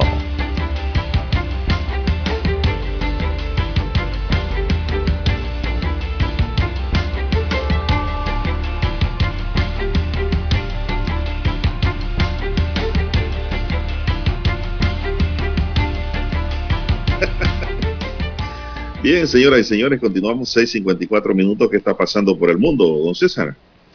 Bien, don Juan de Dios, de relieve a nivel eh, mundial. Eh, bueno, tenemos que en Corea del Sur, Corea del Sur arremete como el país con más casos semanales. Y cuando hablamos de más casos semanales estamos hablando de la pandemia por la COVID-19. Así que la evolución de la pandemia en la península oriental eh, también enciende los focos, don Juan de Dios, esto luego de atravesar un pic de casi 10 millones de test positivos en marzo de este año, a raíz de la tendencia a la baja en los contagios que ha cruzado el globo, el país asiático, Corea del Sur en este caso, se convirtió en el que más ha sumado infecciones en los últimos siete días. O sea que esto simplemente no está ocurriendo en China, ni la problemática que tienen hoy en Shanghai, ¿no? Eh, con esta situación, sino que los indicadores también en los países vecinos como Corea, un poco más abajo en el sur eh, de la parte oriental, también están enfrentando estas problemáticas. Bueno, eh, el ranking en los últimos siete días para que las personas tengan un panorama de cómo está el COVID-19 en el planeta. Corea del Sur es el que más casos acumula en, la última semana. Eh, después le sigue Francia con 657.557 casos. En tercera posición Alemania es el que más acumula en los últimos siete días. Le siguen Italia, Japón, Australia, Estados Unidos en ese orden. Entonces, eh, Vietnam, Reino Unido y Tailandia son los 10 países del planeta en donde se da la mayor cantidad de contagios actualmente, por lo menos en la última semana, según los indicadores mundiales, eh, don Juan de Dios. estos indicadores, en, síntesis, eh, indican, valga la redundancia allí, que las muertes en estos países han bajado, pero sí han aumentado los contagios. Es lo que está ocurriendo, ¿no? Eh, según los indicadores eh, eh, mensuales y quincenales de la COVID-19 en varios de estos países. Bien, la... también, don César, en el plano internacional, Bélgica ha concedido asilo político al expresidente de Ecuador, Rafael Correa, confirmó a F, el abogado del exmandatario Christopher Marshall, en una resolución a la que tuvo acceso la agencia F y fechada el pasado 15 de abril, el comisionado general de refugiados y apátrida de Bélgica confirmó el estatus de refugiado en este país, donde ya residía desde el año 2017. Sí, e, es, decir, pues, eh, han beneficiado a Correa ahora. Sí, es que esto ocurre. Sí, exactamente. Esto ocurre porque, europeo muy bueno. Sí, pero lo que ocurre es que la Corte Nacional de Justicia de Ecuador solicitó ya formalmente el día de ayer la extradición del expresidente Correa. Entonces inició ese proceso de extradición contra Correa mientras él recibe el asilo político en Bélgica, en este país europeo. Así que el ex mandatario se encuentra prófugo en el país europeo desde el año 2018. Él está residiendo allá, como usted bien señala, don Juan de Dios. Y esto escapando de una condena de ocho años de presidio por el delito de cohecho eh, ocurrido según la justicia ecuatoriana, allá en el país suramericano. Así que así está la condición o la situación de eh, este expresidente tan conocido ¿no? en el cono sur. Bueno, don César, y se está construyendo el puente corredor más grande del mundo para las especies. La construcción del puente para animales silvestres más grande del mundo que permitirá a grandes felinos, coyotes, venados, serpientes y hasta ratones, entre otros, cruzar sobre una autopista de 10 carriles sin riesgo de atropellos, arrancó este viernes en el sur de California en coincidencia con el Día de la Tierra. Tras más de una década de esfuerzos públicos y privados, hoy se dio el banderazo de partida para levantar el puente para la vida silvestre, eh, Wallis Andersberg, que conectará las montañas de Santa Mónica, Simity Hills y el área norte y sur de las montañas de Santa Susana, divididas por la autopista 101 una de las dos arterias que conecta a Los Ángeles con el norte del estado. Eh, Beth Pratt, directora nacional de Wildlife Federation en California, que está involucrada en el proyecto, dijo a la agencia F que este ambicioso puente de 174 pies de ancho y 53 metros y 210 pies de extensión, o sea, 64 metros, será el más grande del mundo y el primero en su tipo cerca de una importante metrópolis. Es realmente inspirador, su raya. Además de brindar una ruta segura a los animales como otros cruces silvestres, el puente también proveerá el hábitat, el alimento y el agua a cientos de especies de animales en el área. ¿Qué le parece, don César? Bueno, interesantísimo y sobre todo con la necesidad de cuidar el medio ambiente, dentro de ello el hábitat de los animales, eh, don Juan de Dios porque usted vio los iconos de Google el día de ayer, en el día de conmemoración del Día del Planeta y la sabe Tierra. Cómo, ¿Usted sabe cómo funciona este puente entonces? Un puente. Sí, ¿cómo, cómo sería? Pero es, es un puente que pasa sobre la autopista. Sí. Esas autopistas son muy anchas y mueren muchos animales. De ocho carriles. Y entonces ahora para lo ir y para poner venir. cerca a la autopista. Eso lleva una cerca y para conducirlos a los animales, ¿no? Ajá, para que entren y pasen por, por encima de la autopista en el puente este vegetal de vida silvestre y puedan cruzar de un lado a otro sí, aquí sin hay, ningún problema. Sí, aquí hay algunas experiencias, don Juan de Dios, en, en, el camino de la amistad, en la vía de la amistad, ¿verdad? Cuando se va hacia el, hacia el área de Albrook. Ahí usted verá algunos, algunos puentes, ¿no? Eh, pero estos no tienen cercas. Pero por allí pasan Son- animales, don Juan de Dios, arriba, de Hay los puentes, aquí automóviles. los hacen por debajo, los hacen por debajo. También hay otros, sí, por debajo. Algunos otros, ¿no? Los animales pueden cruzar por debajo.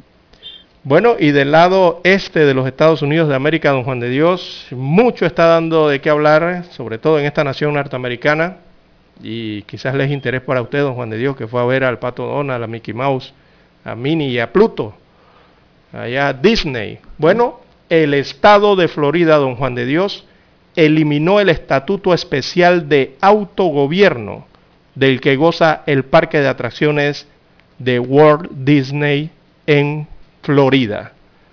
Así que le han eliminado esta condición, don Juan de Dios, y eh, ellos tenían autogobierno.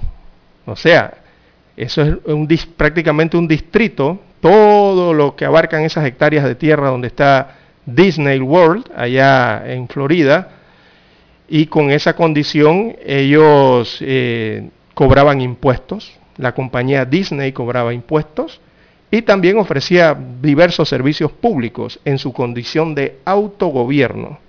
Así que le, van a eliminar entonces esa condición y a partir del 2023, eh, bueno, tendrán que pagar impuestos al estado de Florida.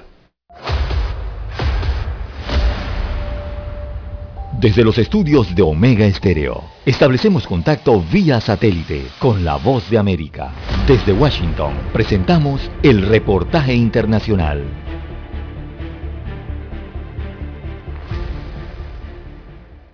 Moscú tiene la intención de apoderarse de todo el sur y el este de Ucrania, dijo un general ruso el viernes, lo que sugiere una ofensiva mucho más extensa de lo que Rusia ha reconocido anteriormente.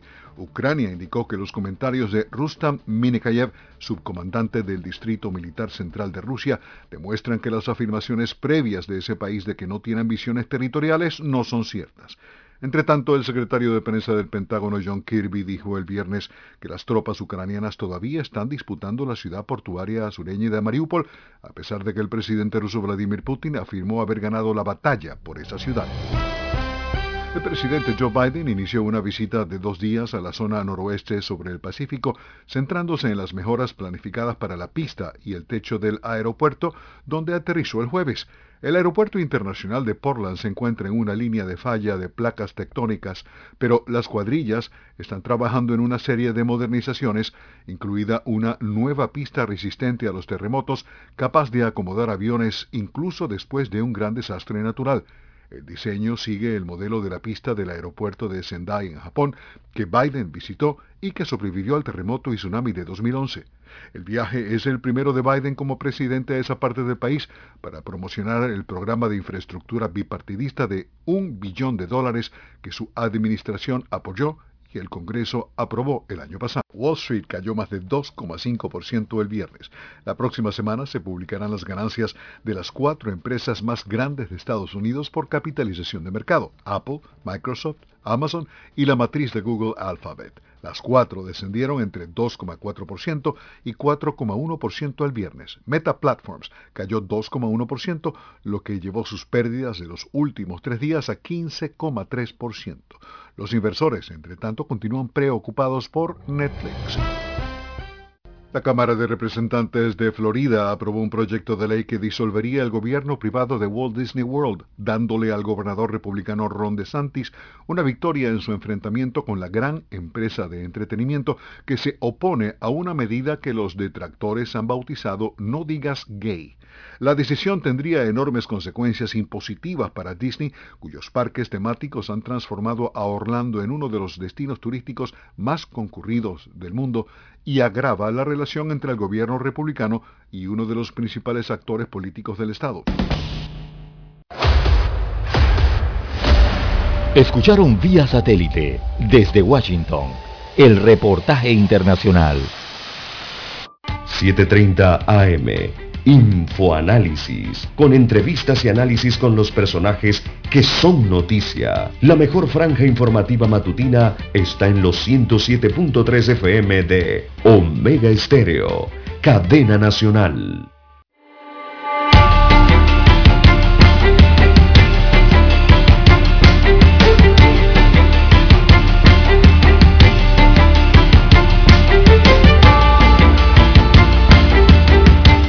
Bien, continuamos. Son las 7.05 minutos, señoras y señores. Bueno, don César, surgen pugnas en el Consejo Ejecutivo Nacional del PRD. Se pretendía que la Comisión Electoral admitiera la candidatura de Eduardo Paz, el gobernador de Darién, a pesar de que no la presentó a tiempo. Fuentes internas del PRD alegan que Paz es ficha de Benicio Robinson y que al tratar de postularse fuera de tiempo, la presidenta de la Comisión Nacional de Elecciones del PRD, Emily García, se paró firme y no la permitió, dice hoy el diario La Estrella. Este periódico buscó las versiones de Emily García como presidente de la comisión, quien no confirmó, pero tampoco desmintió que son más de dos miembros de ese colectivo político los que tienen las intenciones de postularse a cargos de dirección del partido a pesar de que ya pasó el tiempo establecido para las postulaciones. García reiteró que el pasado miércoles a las 8 de la noche dio por cerrado el, proceso de postulaciones como lo establece el reglamento en eh, las elecciones publicado en el boletín del Tribunal Electoral que se sustenta en el Estatuto del PRD y en el Código Electoral. Mis decisiones siempre han estado alineadas a la transparencia, a la democracia electoral y esta no será la excepción, expresó García al preguntarle si estaría de acuerdo con estas postulaciones, don fuera de término, fuera de tiempo. Muy bien, actuó la... la Emily García, muy bien. miembro de la comisión de elecciones ¿no? internas del, del PRD, eh, cumpliendo las reglas y los estatutos, don Juan de Dios. Está bien lo que hizo la chica. Bueno, don César, eso, y, eso, y, ¿quiénes son los candidatos ya oficialmente? Y dentro del PRD, y lo que se escucha, don Juan de Dios, eh, a nivel de todas las provincias es las reuniones del el conocido matraqueo, como le llamamos aquí en Panamá. Bueno, y en varias partes del mundo se le llama así matraqueo político, ¿no? Eh, están matraqueando por todos lados. Eh, señalan los informes que llegan desde las provincias del interior de la República y esto motivado por lo que pasó a última hora, don Juan de Dios, el hecho de que una de las candidaturas más esperadas nunca se dio, que era la del vicepresidente José Gabriel Carrizo. Así que eso motivó, evidentemente, motiva cambios y motiva otros destinos, ¿no? Políticos, en este caso. ¿Qué le parece, don César, si damos un repaso a las candidaturas? Porque en el periódico están, pero no están completas. ¿Qué le parece? Adelante, adelante, si las tiene. ¿Usted no las tiene? Tengo algunas aquí, don Juan de Dios. Vamos, sí, porque el periódico no las pone todas completas. Vamos a ver rápidamente, porque la gente desea información también, ¿no? Quieras o no, este es el partido más grande que tiene el país y hay que darle información completa. Así es. Vamos a ver aquí a los, aspirantes, don César. A cargo, para presidente del partido, para presidente del partido, se postularon Rosario Turner, Eduardo Ríos Brown, Manuel de Jesús Caballero Bracho y Benicio Robinson Grajales. En ese orden se postularon. Creo que aquí la creo que aquí, digo, es una opinión subjetiva mía, creo que entre Rosario y Benicio es que va a ser la disputa por esa presidencia. Sí, sí, las jerarquías allí, ¿no? La jerarquía siempre... A pesar de que hay otros allí, otros candidatos, ¿no? Pero no son tan conocidos. En la primera vicepresidencia se postularon Cristiano Adames, Yacir Purcaet y Omar Armando William Vega. Allí entre bueno. y Adames, ¿no? Sí, ahí va a ser entre Purcaid y Adames la contienda. Eh, en la segunda vicepresidencia va David Araú Fernández, Juan de Dios Caballero Morales, atención, ¿ah? no soy yo. La gente cuando oye Juan de Dios piensa que soy yo. Yo no soy el único Juan de Dios que hay en Panamá. Eh, Rogelio Enrique Paredes también va. Eh, Rafael Guillermo Pití, Marisa Castillero y Rolando Lee Delgado. Bueno, aquí. Eh, Ahí hay que ver. Para, para este cargo veo a Rogelio Paredes allí. Ministro de Vivienda actualmente, ¿no? con quien pudiera estar aquí eh, Rafael en la contienda, don César. Rolando Lee, eh, bueno, hay que ver Rolando Lee también, ¿no? Eh, creo que este de Colón. ¿Ese es el alcalde de Colón? Sí.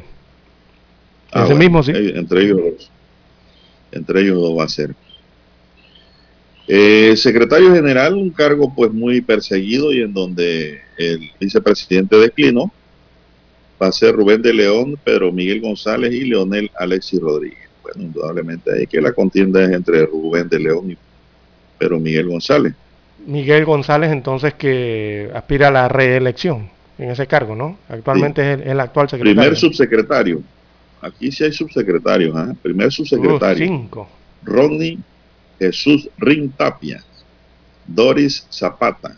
Mario Luis Barleta. Oh, Manuel Antonio Pérez Rodríguez y Gonzalo Delgado Quintero. Bueno, don Juan de Dios, interesante esa primera subsecretaría.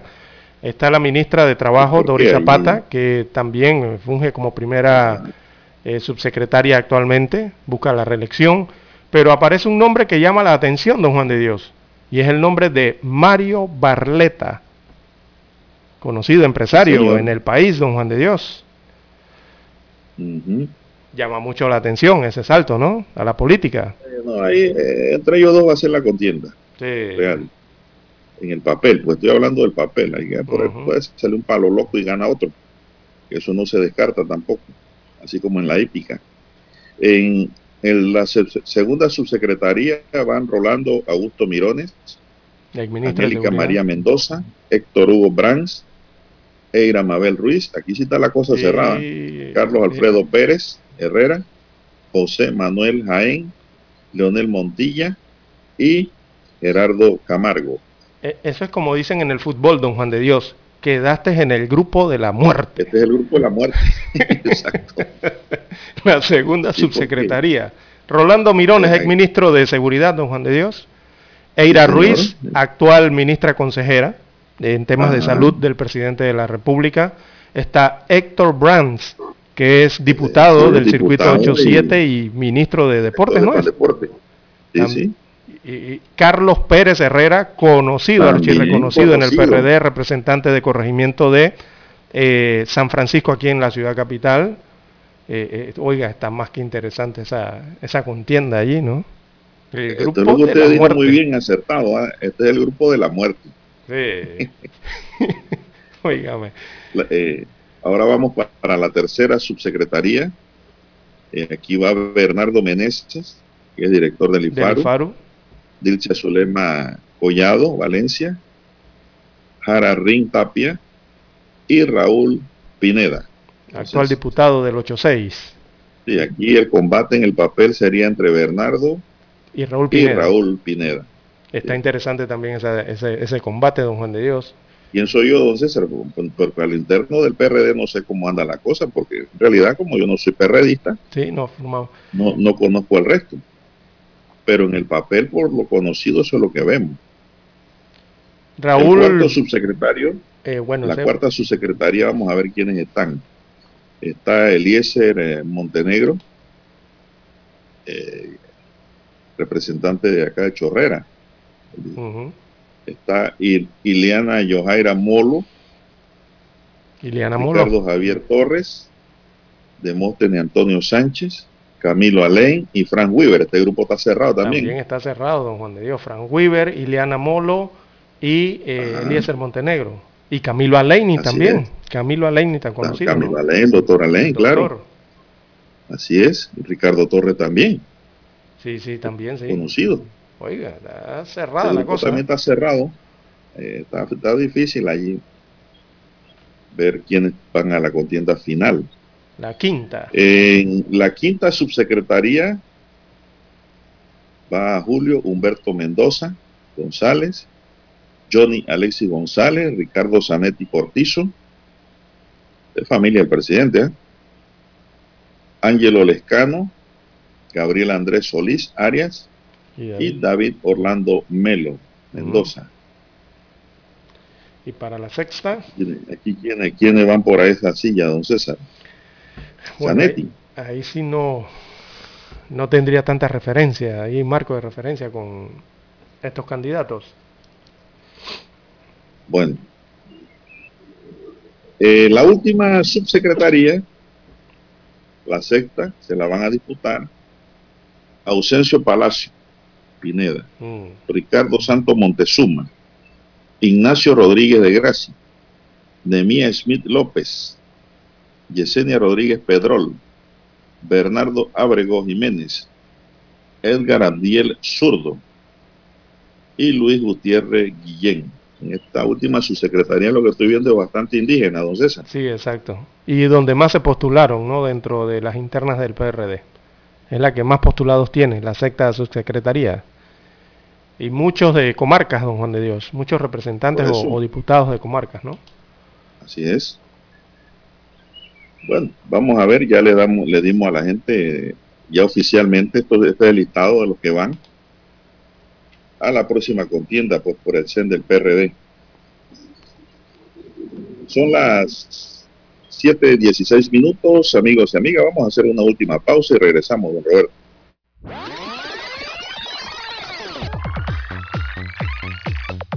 Omega Stereo tiene una nueva app. Descárgala en Play Store y App Store totalmente gratis. Escucha Omega Stereo las 24 horas donde estés con nuestra aplicación 100% renovada.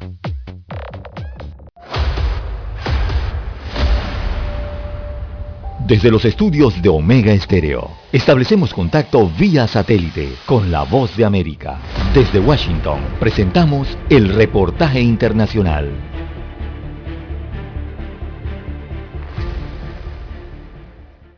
Vladislav Spakov emigró de Kiev a Estados Unidos en 2016 y ahora transporta de manera voluntaria donaciones de Virginia a Delaware, desde donde se enviarán a Ucrania.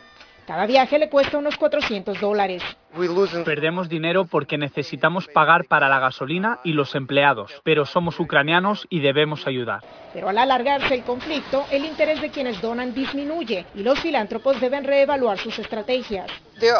Hay varios almacenes en todo Estados Unidos y creo que ahora se debe determinar qué se acepta y en qué cantidades. A menos que las donaciones tengan un valor más alto que el costo de transportación, algunas ONG prefieren no enviarlas desde Estados Unidos y cuando pueden las usan para impulsar la economía local. Si traemos toda la comida de fuera, hacemos que los agricultores en Ucrania sean un poco más pobres. La mentalidad es vamos a actuar y a comprar local. En marzo, el presidente Joe Biden anunció mil millones de dólares más para ayuda humanitaria. Pero la organización Global Giving dice que los donadores individuales ya no contribuyen como al principio. Esto se está convirtiendo rápidamente en una de las peores crisis de refugiados y nos preocupa cómo podremos ayudarlos a largo plazo. Boris Levonenko, quien nació en Kharkiv, se muestra optimista de que el altruismo prevalecerá. Recopilar suministros médicos para otros ucranianos le hace sentir bien incluso cuando ello significa que su negocio de reparación de automóviles pierde clientela. Y haremos dinero más tarde cuando obtengamos la victoria. Verónica Valderas Iglesias, Voz de América, Arlington, Virginia. Escucharon vía satélite desde Washington el reportaje internacional.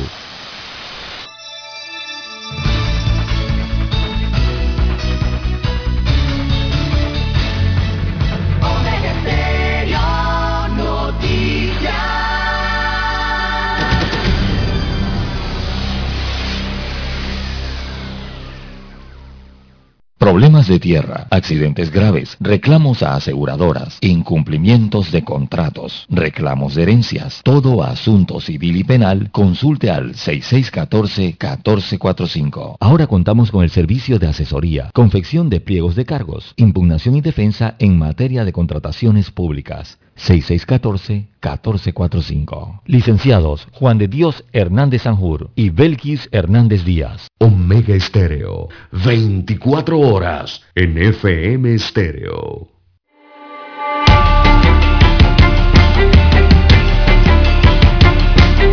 Bueno, seguimos, don César, ya entramos a la recta final. Son las 7.19 minutos.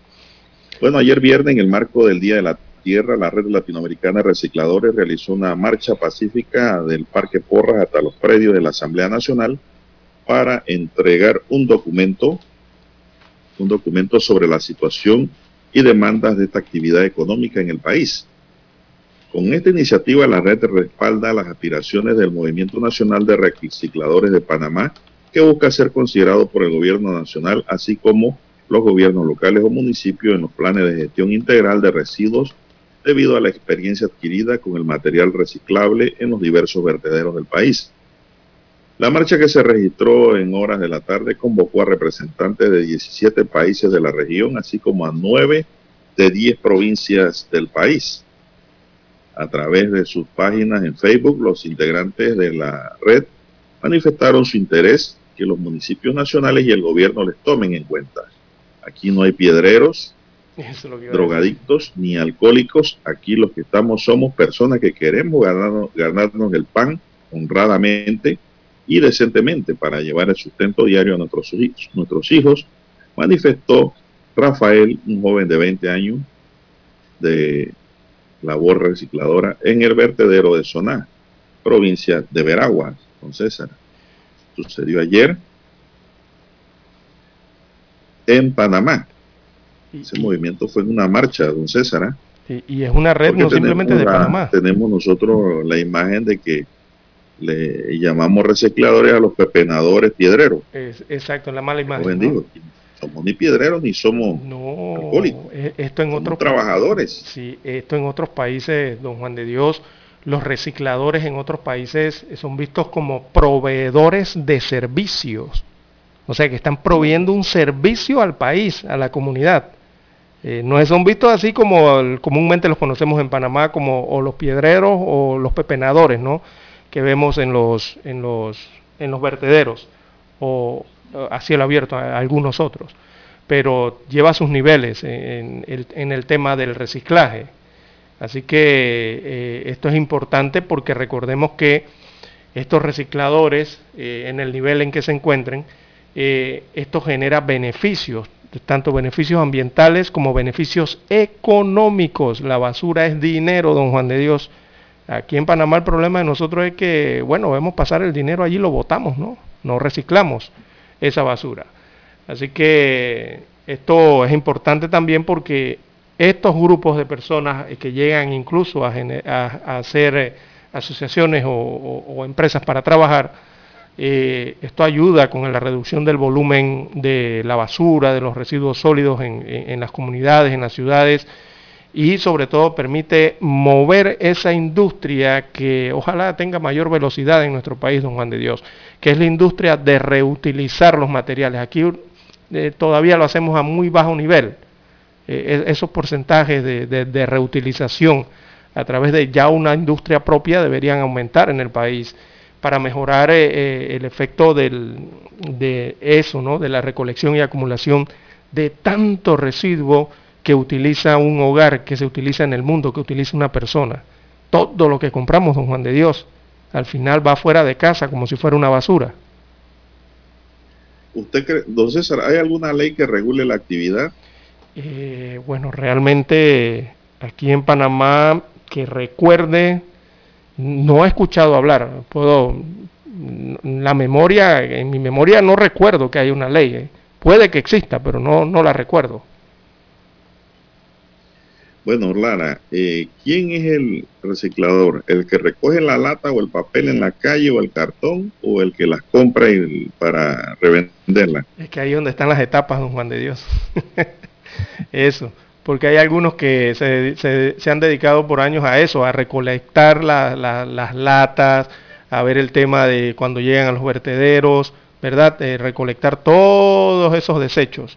Pero se han transformado algunos, don Juan de Dios, y han creado pequeñas empresas, incluso pequeñas empresas familiares que se han ido transformando con los años y se han convertido en empresas propias, de don Juan de Dios, para realizar todo este reciclaje. El problema aquí del reciclaje en Panamá lo veo como que es eh, hay un, como un reciclaje formal, ¿verdad? Que es este el industrializado con empresas, y hay otro reciclaje que es el informal, que es el que usted señala, que es esa persona que usted ve con un saco que va recogiendo por las avenidas, por las calles, los plásticos, va a las casas pidiendo, tienen latas que botar, botellas, aluminio, cobre que botar, eh, eso, ¿no? Y ya usted lo ve en pequeños camiones, don Juan de Dios, y es que, que al final es una industria. Lo que pasa es que la vemos bastante rudimentaria todavía, ¿no? Sí, sí.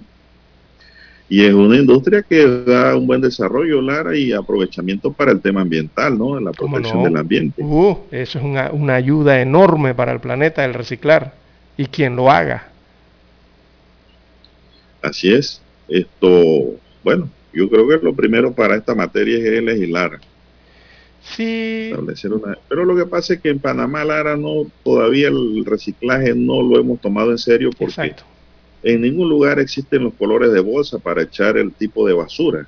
Es que todavía... mezclamos la, basura orgánica con la inorgánica y hacemos un guacho y eso va allá entonces al vertedero y allá en el vertedero los pepenadores rompen las bolsas para ver qué pueden salvar para clasificar entonces y vender Entonces, es decir, también le hacemos el trabajo difícil a los pepenadores, ¿no?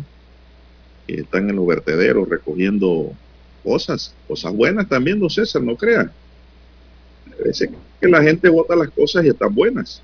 Exacto. Los pepenadores, pues. Es que reciclar es un, genera dinero, don Juan de Dios, es, genera dinero. Por eso es que aquí en Omega Estéreo, cada vez que surgen estos problemas de que las comunidades se comienzan a quejar de que se están formando los pataconcitos, bueno, desde allí comienza toda esta problemática, don Juan de Dios.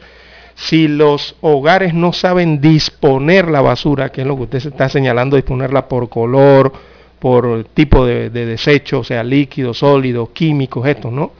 Si todavía nosotros en nuestros hogares no aprendemos a hacer esto y las autoridades encargadas de la recolección de la basura que está relacionado con esto no educan a la gente en ese sentido, todavía vamos a seguir con la misma problemática, primero, de la basura en nuestras comunidades y segundo, la problemática ambiental que usted bien señala genera esa acumulación de esa basura en las comunidades. ¿Por qué? Porque ni siquiera sabemos clasificarla. ¿Por qué? Ni siquiera, ni siquiera en el país todavía hay quizás leyes o, eh, que promuevan la creación de estas corporaciones, estas asociaciones, estas empresas que ayudan precisamente a eso, ¿no? A reciclar. Y cuando se hace de forma organizada, y cuando se hace de forma organizada, don Juan de Dios, eso reduce costos precisamente en la recolección de todos esos desechos. Pero aquí todo se hace desorganizado y reduce costos también porque el ciudadano puede recibir un incentivo. Claro, porque así el ciudadano va a recoger la basura claro, de manera correcta. Exactamente. Usted ya no va y la deja allí en un parque, eh, en, en, algún lugar donde esté reciclando algún municipio. Quizás llegue el momento en que usted la clasifica en su hogar y usted la lleva a una empresa que se la va a comprar y le va a dar cierto porcentaje de dinero o de beneficio eh, producto de esos plásticos que usted lleva, de esos vidrios que usted lleva, de esas latas de aluminio o cualquier otro tipo de, de desecho que, usted lleva. No tiene tiempo para eso, don César. Eso pero en otros países se hacen así, don Juan de Dios. Bueno, pero hay de todo. En otros países es una alternativa, pero no es, no es así tampoco del todo, porque lo que pasa, don César, es que la empresa recolectora de basura es la que va a premiar en su tasa de aseo al que le recoge la basura de manera correcta, porque la compañía entonces puede llevar el producto y beneficiarse ella también en las recicladoras. Por eso es que le digo que baja los costos de esa problemática. Pero usted no me va a ver allá a mí llevando aluminio, Lara, o papel, o, mm. eh, a una recicladora. Pero ¿y por qué no? Porque no tengo tiempo. Ah, bueno. Mire, eh, eh, los beneficios son menos que usted me la lleve los beneficios son múltiples imagínense que hay en otros países hay personas que por llevar los desechos de papel de lo que usted quiera a estas empresas les dan tarjetas para, para utilizar en el transporte público o sea lo que le van a pagar se lo dan eso, es lo que le estoy diciendo exacto se lo dan incentivos cosas como esas incentivos a la población a que la, se recoja la basura bien claro pero tiene que haber una ley clara que alguien que organice, que organice, exacto. Y, y, y el, ese alguien es el gobierno, don César. Así es, Ministerio de Ambiente. Para que uno coge presidente. La autoridad de aseo urbano y domiciliario. Hablando de leche condensada y de Guayacanes, no. Los municipios. Un presidente que piense y actúe. En eso es que tienen que estar los alcaldes, ¿ves? En eso. También los gobiernos locales. No entrar en, en, protesta porque dice que sus puestos de cargo de elección popular. En eso es lo que tienen que trabajar. Los alcaldes deben estar eh, pensando y trabajando en esto ya. Pero nadie se mete en esto. Porque la población no tiene tiempo para estar en su mayoría por diversas ocupaciones, para estar llevando ellos mismos allá a las recicladoras el producto de lo que va a reciclar. Además no es rentable porque lo que usted recolecta en una semana, eso cuánto le va a dar. Pero si se lo lleva a la compañía que le presta un servicio a los municipios, ella sí puede dar un incentivo en los recibos, por lo menos, de la tasa de aseo a quienes colaboren con esta docencia y con esta disciplina de separar los productos orgánicos de los inorgánicos. Exactamente. Y antes de ir, de terminar el noticiero, don Juan de Dios, los recicladores sí se pueden organizar, don Juan de Dios, pero necesitan eso que usted está señalando, que haya leyes, que haya parámetros. pensamos que el reciclador es el piedrero, el indigente, el alcohólico. No, eso es una actividad comercial y que produce muchos dividendos y beneficios sobre todo. Se nos acabó el tiempo, teníamos otra cosa aquí, pero ya será el próximo lunes que lo tocaremos. Don Roberto Antonio Díaz nos acompañó en el tablero de controles, en la mesa informativa les acompañamos. César Lara. Y Juan de Dios Hernández Sanjur, gracias señoras y señores por su atención. Será hasta el próximo lunes de Dios mediante, que todos tengan un excelente fin de semana. Hasta aquí, Noticiero